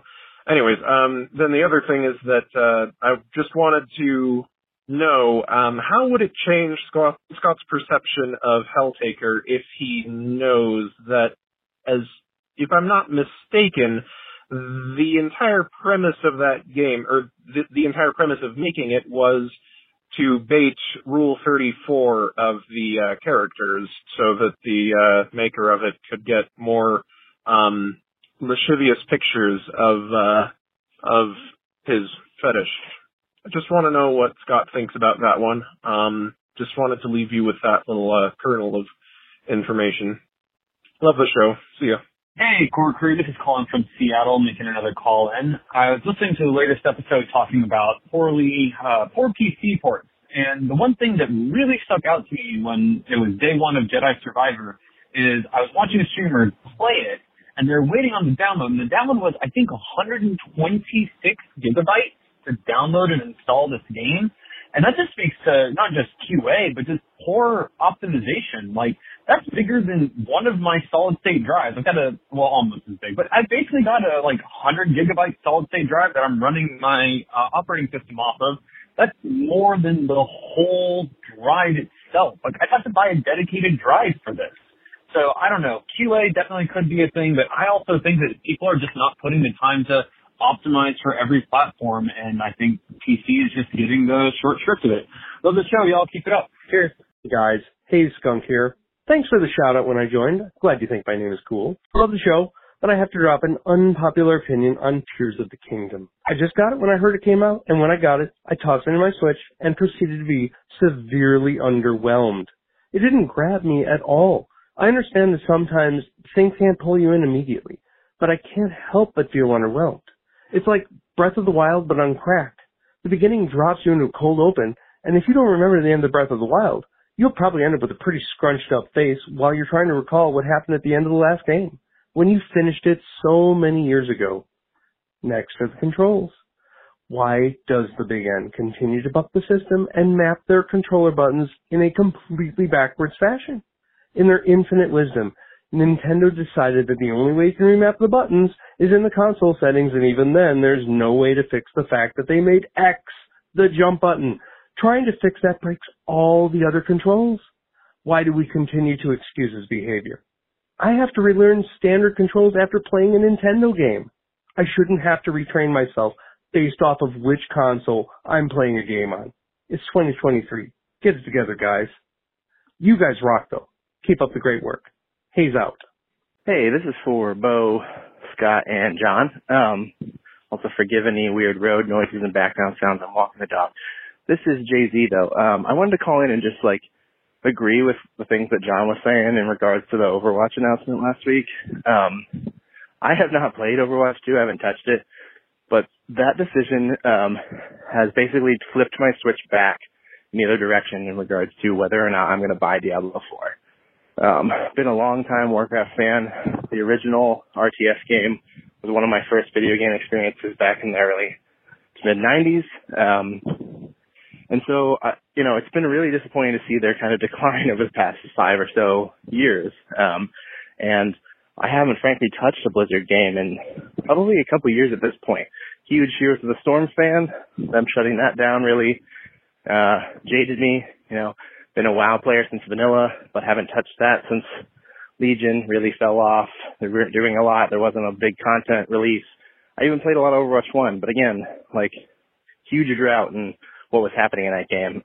so those things combined with just kind of all of the non-gaming side um, controversies really, really just like disappointed me and turned me off the company. And so I uninstalled the games, I uninstalled the launcher. I don't have any of that stuff on my computer it for a while now but I was finally starting to feel comfortable with giving them another shot and jumping back in for Diablo 4. Um, and then this Overwatch 2 PvE news drops, and uh, just really, it really soured me again. I'm not sure how I can quite possibly be expected to trust this company with my money when they've done nothing the last few years to inspire any confidence in me. So just wanted to, to pipe in, say that I think Jon really nailed it, that this announcement goes beyond just Overwatch and really continues to reflect on Blizzard as a whole um, in a way that's negative and that they don't really need any more negativity. So just my thoughts. Thanks. Hey, Core Hounds, this is Kevin. Longtime fan here. I kind of grew with you guys. Have been a massive Heroes of the Storm fan ever since. Uh, even did some small illustration jobs back in the day for Kyle and for Jake Kalinsky. Uh, kind of around the same time as you guys started playing uh, uh, the show There Will Be Dungeons, I started playing uh, uh, D&D mostly as a DM, and I even made a couple of fan art pieces for you guys of the for the show as well. Uh, I just wanted to say a quick thank you for all the joy that you bring with the core show and the uh, uh, the loads of inspiration that the D&D uh, There Will Be Dungeons run gave me. Um, thank you, Beau, for being such a great DM and inspiration, and all the players for all their original characters. It really helped me being a better uh, DM back in the day. Uh, I'm actually from the Netherlands, and I've been a DM for a couple of years now. I just wanted to share this quick little story with you guys that I've been DMing for Bethesda Netherlands' Twitch channel. We've done uh, Elder Scrolls and Fallout one shots, and it's been such a blast to work with them. It's great to see uh, where this uh, this hobby can uh, can get you. Keep up all the inspiration, uh, inspiring work. Thank you so much. This is Kevin. Bye bye. Calm, calm down. Do you want to see gameplay or not? Hey Scott, this is Nate from Kentucky. Had to pull over while listening to the most recent episode of um, Play Retro. Uh, you were talking about first is worst and getting beat and whatnot. I don't. It's probably better tom, uh, conversation topic for core. But what was the first like uh, streamer uh, channel system? Was it Twitch? Was there something else before it? I know it used to be Justin TV, but uh, are there first, are they also now kind of the worst, or are they more like what you said, being a big, you know, blowout in the, you know, the bee's knees, the cat's meow, whatever you want to use. Uh, love the show. Uh, this was Nate from Kentucky. Have a good one. Bye. It's Mike. I just want to give my opinion or ideas about the e- esports issue that you talked about a week or two ago. I think the solution is really having an esports organization that handles the esports. That sounds dumb. Um, but what I'm saying is like they have a uh, league, you know, spring, fall, going to be the FPS league. Uh, summer, winter is the fighting game league, and they rotate the games. Um, the big problem, I think, is that all these companies are trying to do their own thing, whereas the better solution is to have an esports organization that they can each work with to kind of have their games promoted, highlighted, played, whatnot. Um, they just need to build in tools for broadcasting and, and uh, commentary and whatever else you do with uh, sports, uh, esports type broadcast. Um, and whoever also the, the same organization puts on you know fun competitions. It's not always just you know esports pro gamers. It's uh you know the the dirty finger snack uh, competition, with Doritos, Cheetos, Funyuns, whatever. Um, and they each have a team of you know celebrities and you know uh, celebrity streamers and maybe a pro gamer or two that play some game. It doesn't have to be a FPS or shooter or uh, fighting game, but another type of game, Dead by Daylight or something. And whoever's team kind of comes out on top, you know, that's the king of the, you know, dusty finger snacks. Um, anyway, thanks for your time, core crew. Uh, have a good one. Hey, Scott, Dodd Vickers. Hope you're great. Calling regarding your question about the Writers Guild strike and Among Us Animation Guild. Uh, Animation Guild is not on strike, and unless there's a physical picket line at the studio where they report to work, they can do their job. Uh, the WGA is currently the only one on strike, and uh, we all go to work unless there's a picket. If you're a union member, you don't cross a picket. Keep up the great work on Core, guys. I just became a patron, and I don't even game that much. So thanks. I really love the content and enjoy the show and listening to your witty banter. Have a good day. Bye. Hey guys, Singer from Wisconsin here. Uh, you guys are talking about streaming, YouTube, Twitch, Kick, etc.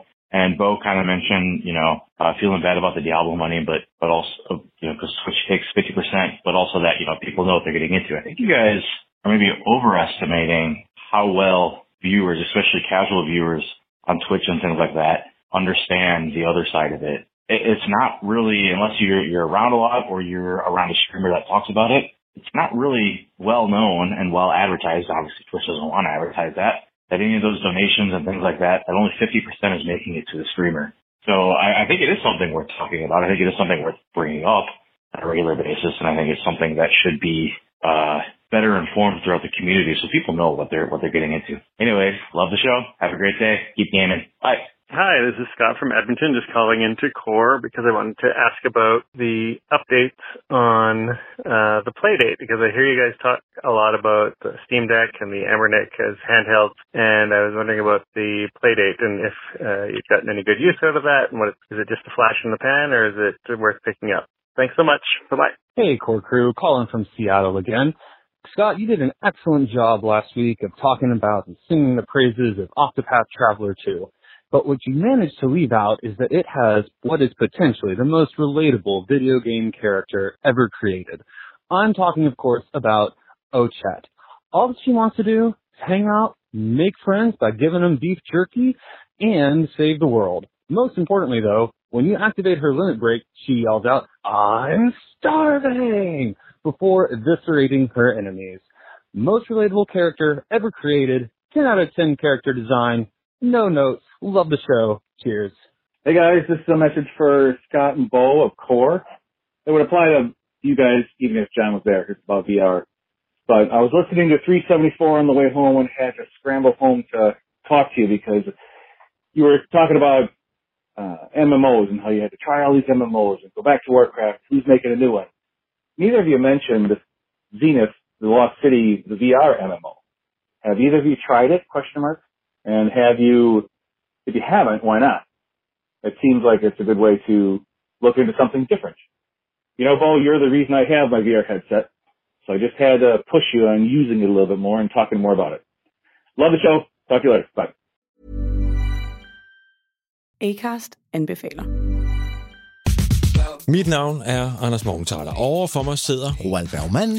Vi har lavet en ny podcast, der hedder Dopaminklubben. Og Dopaminklubben er en klub, hvor ADHD er fucking sjovt, og hvor det griner. Det behøver ikke at være super alvorligt. Vi er skide trætte af alle de der podcasts, der forklarer mig nederen der. Vi gør grin med vores ADHD. Mulig ADHD. Ja, vi udreder mig, fordi nogen siger, at jeg har det. Jeg ved det ikke rigtigt. Det finder vi ud af. Vi har i hvert fald lavet vedmål.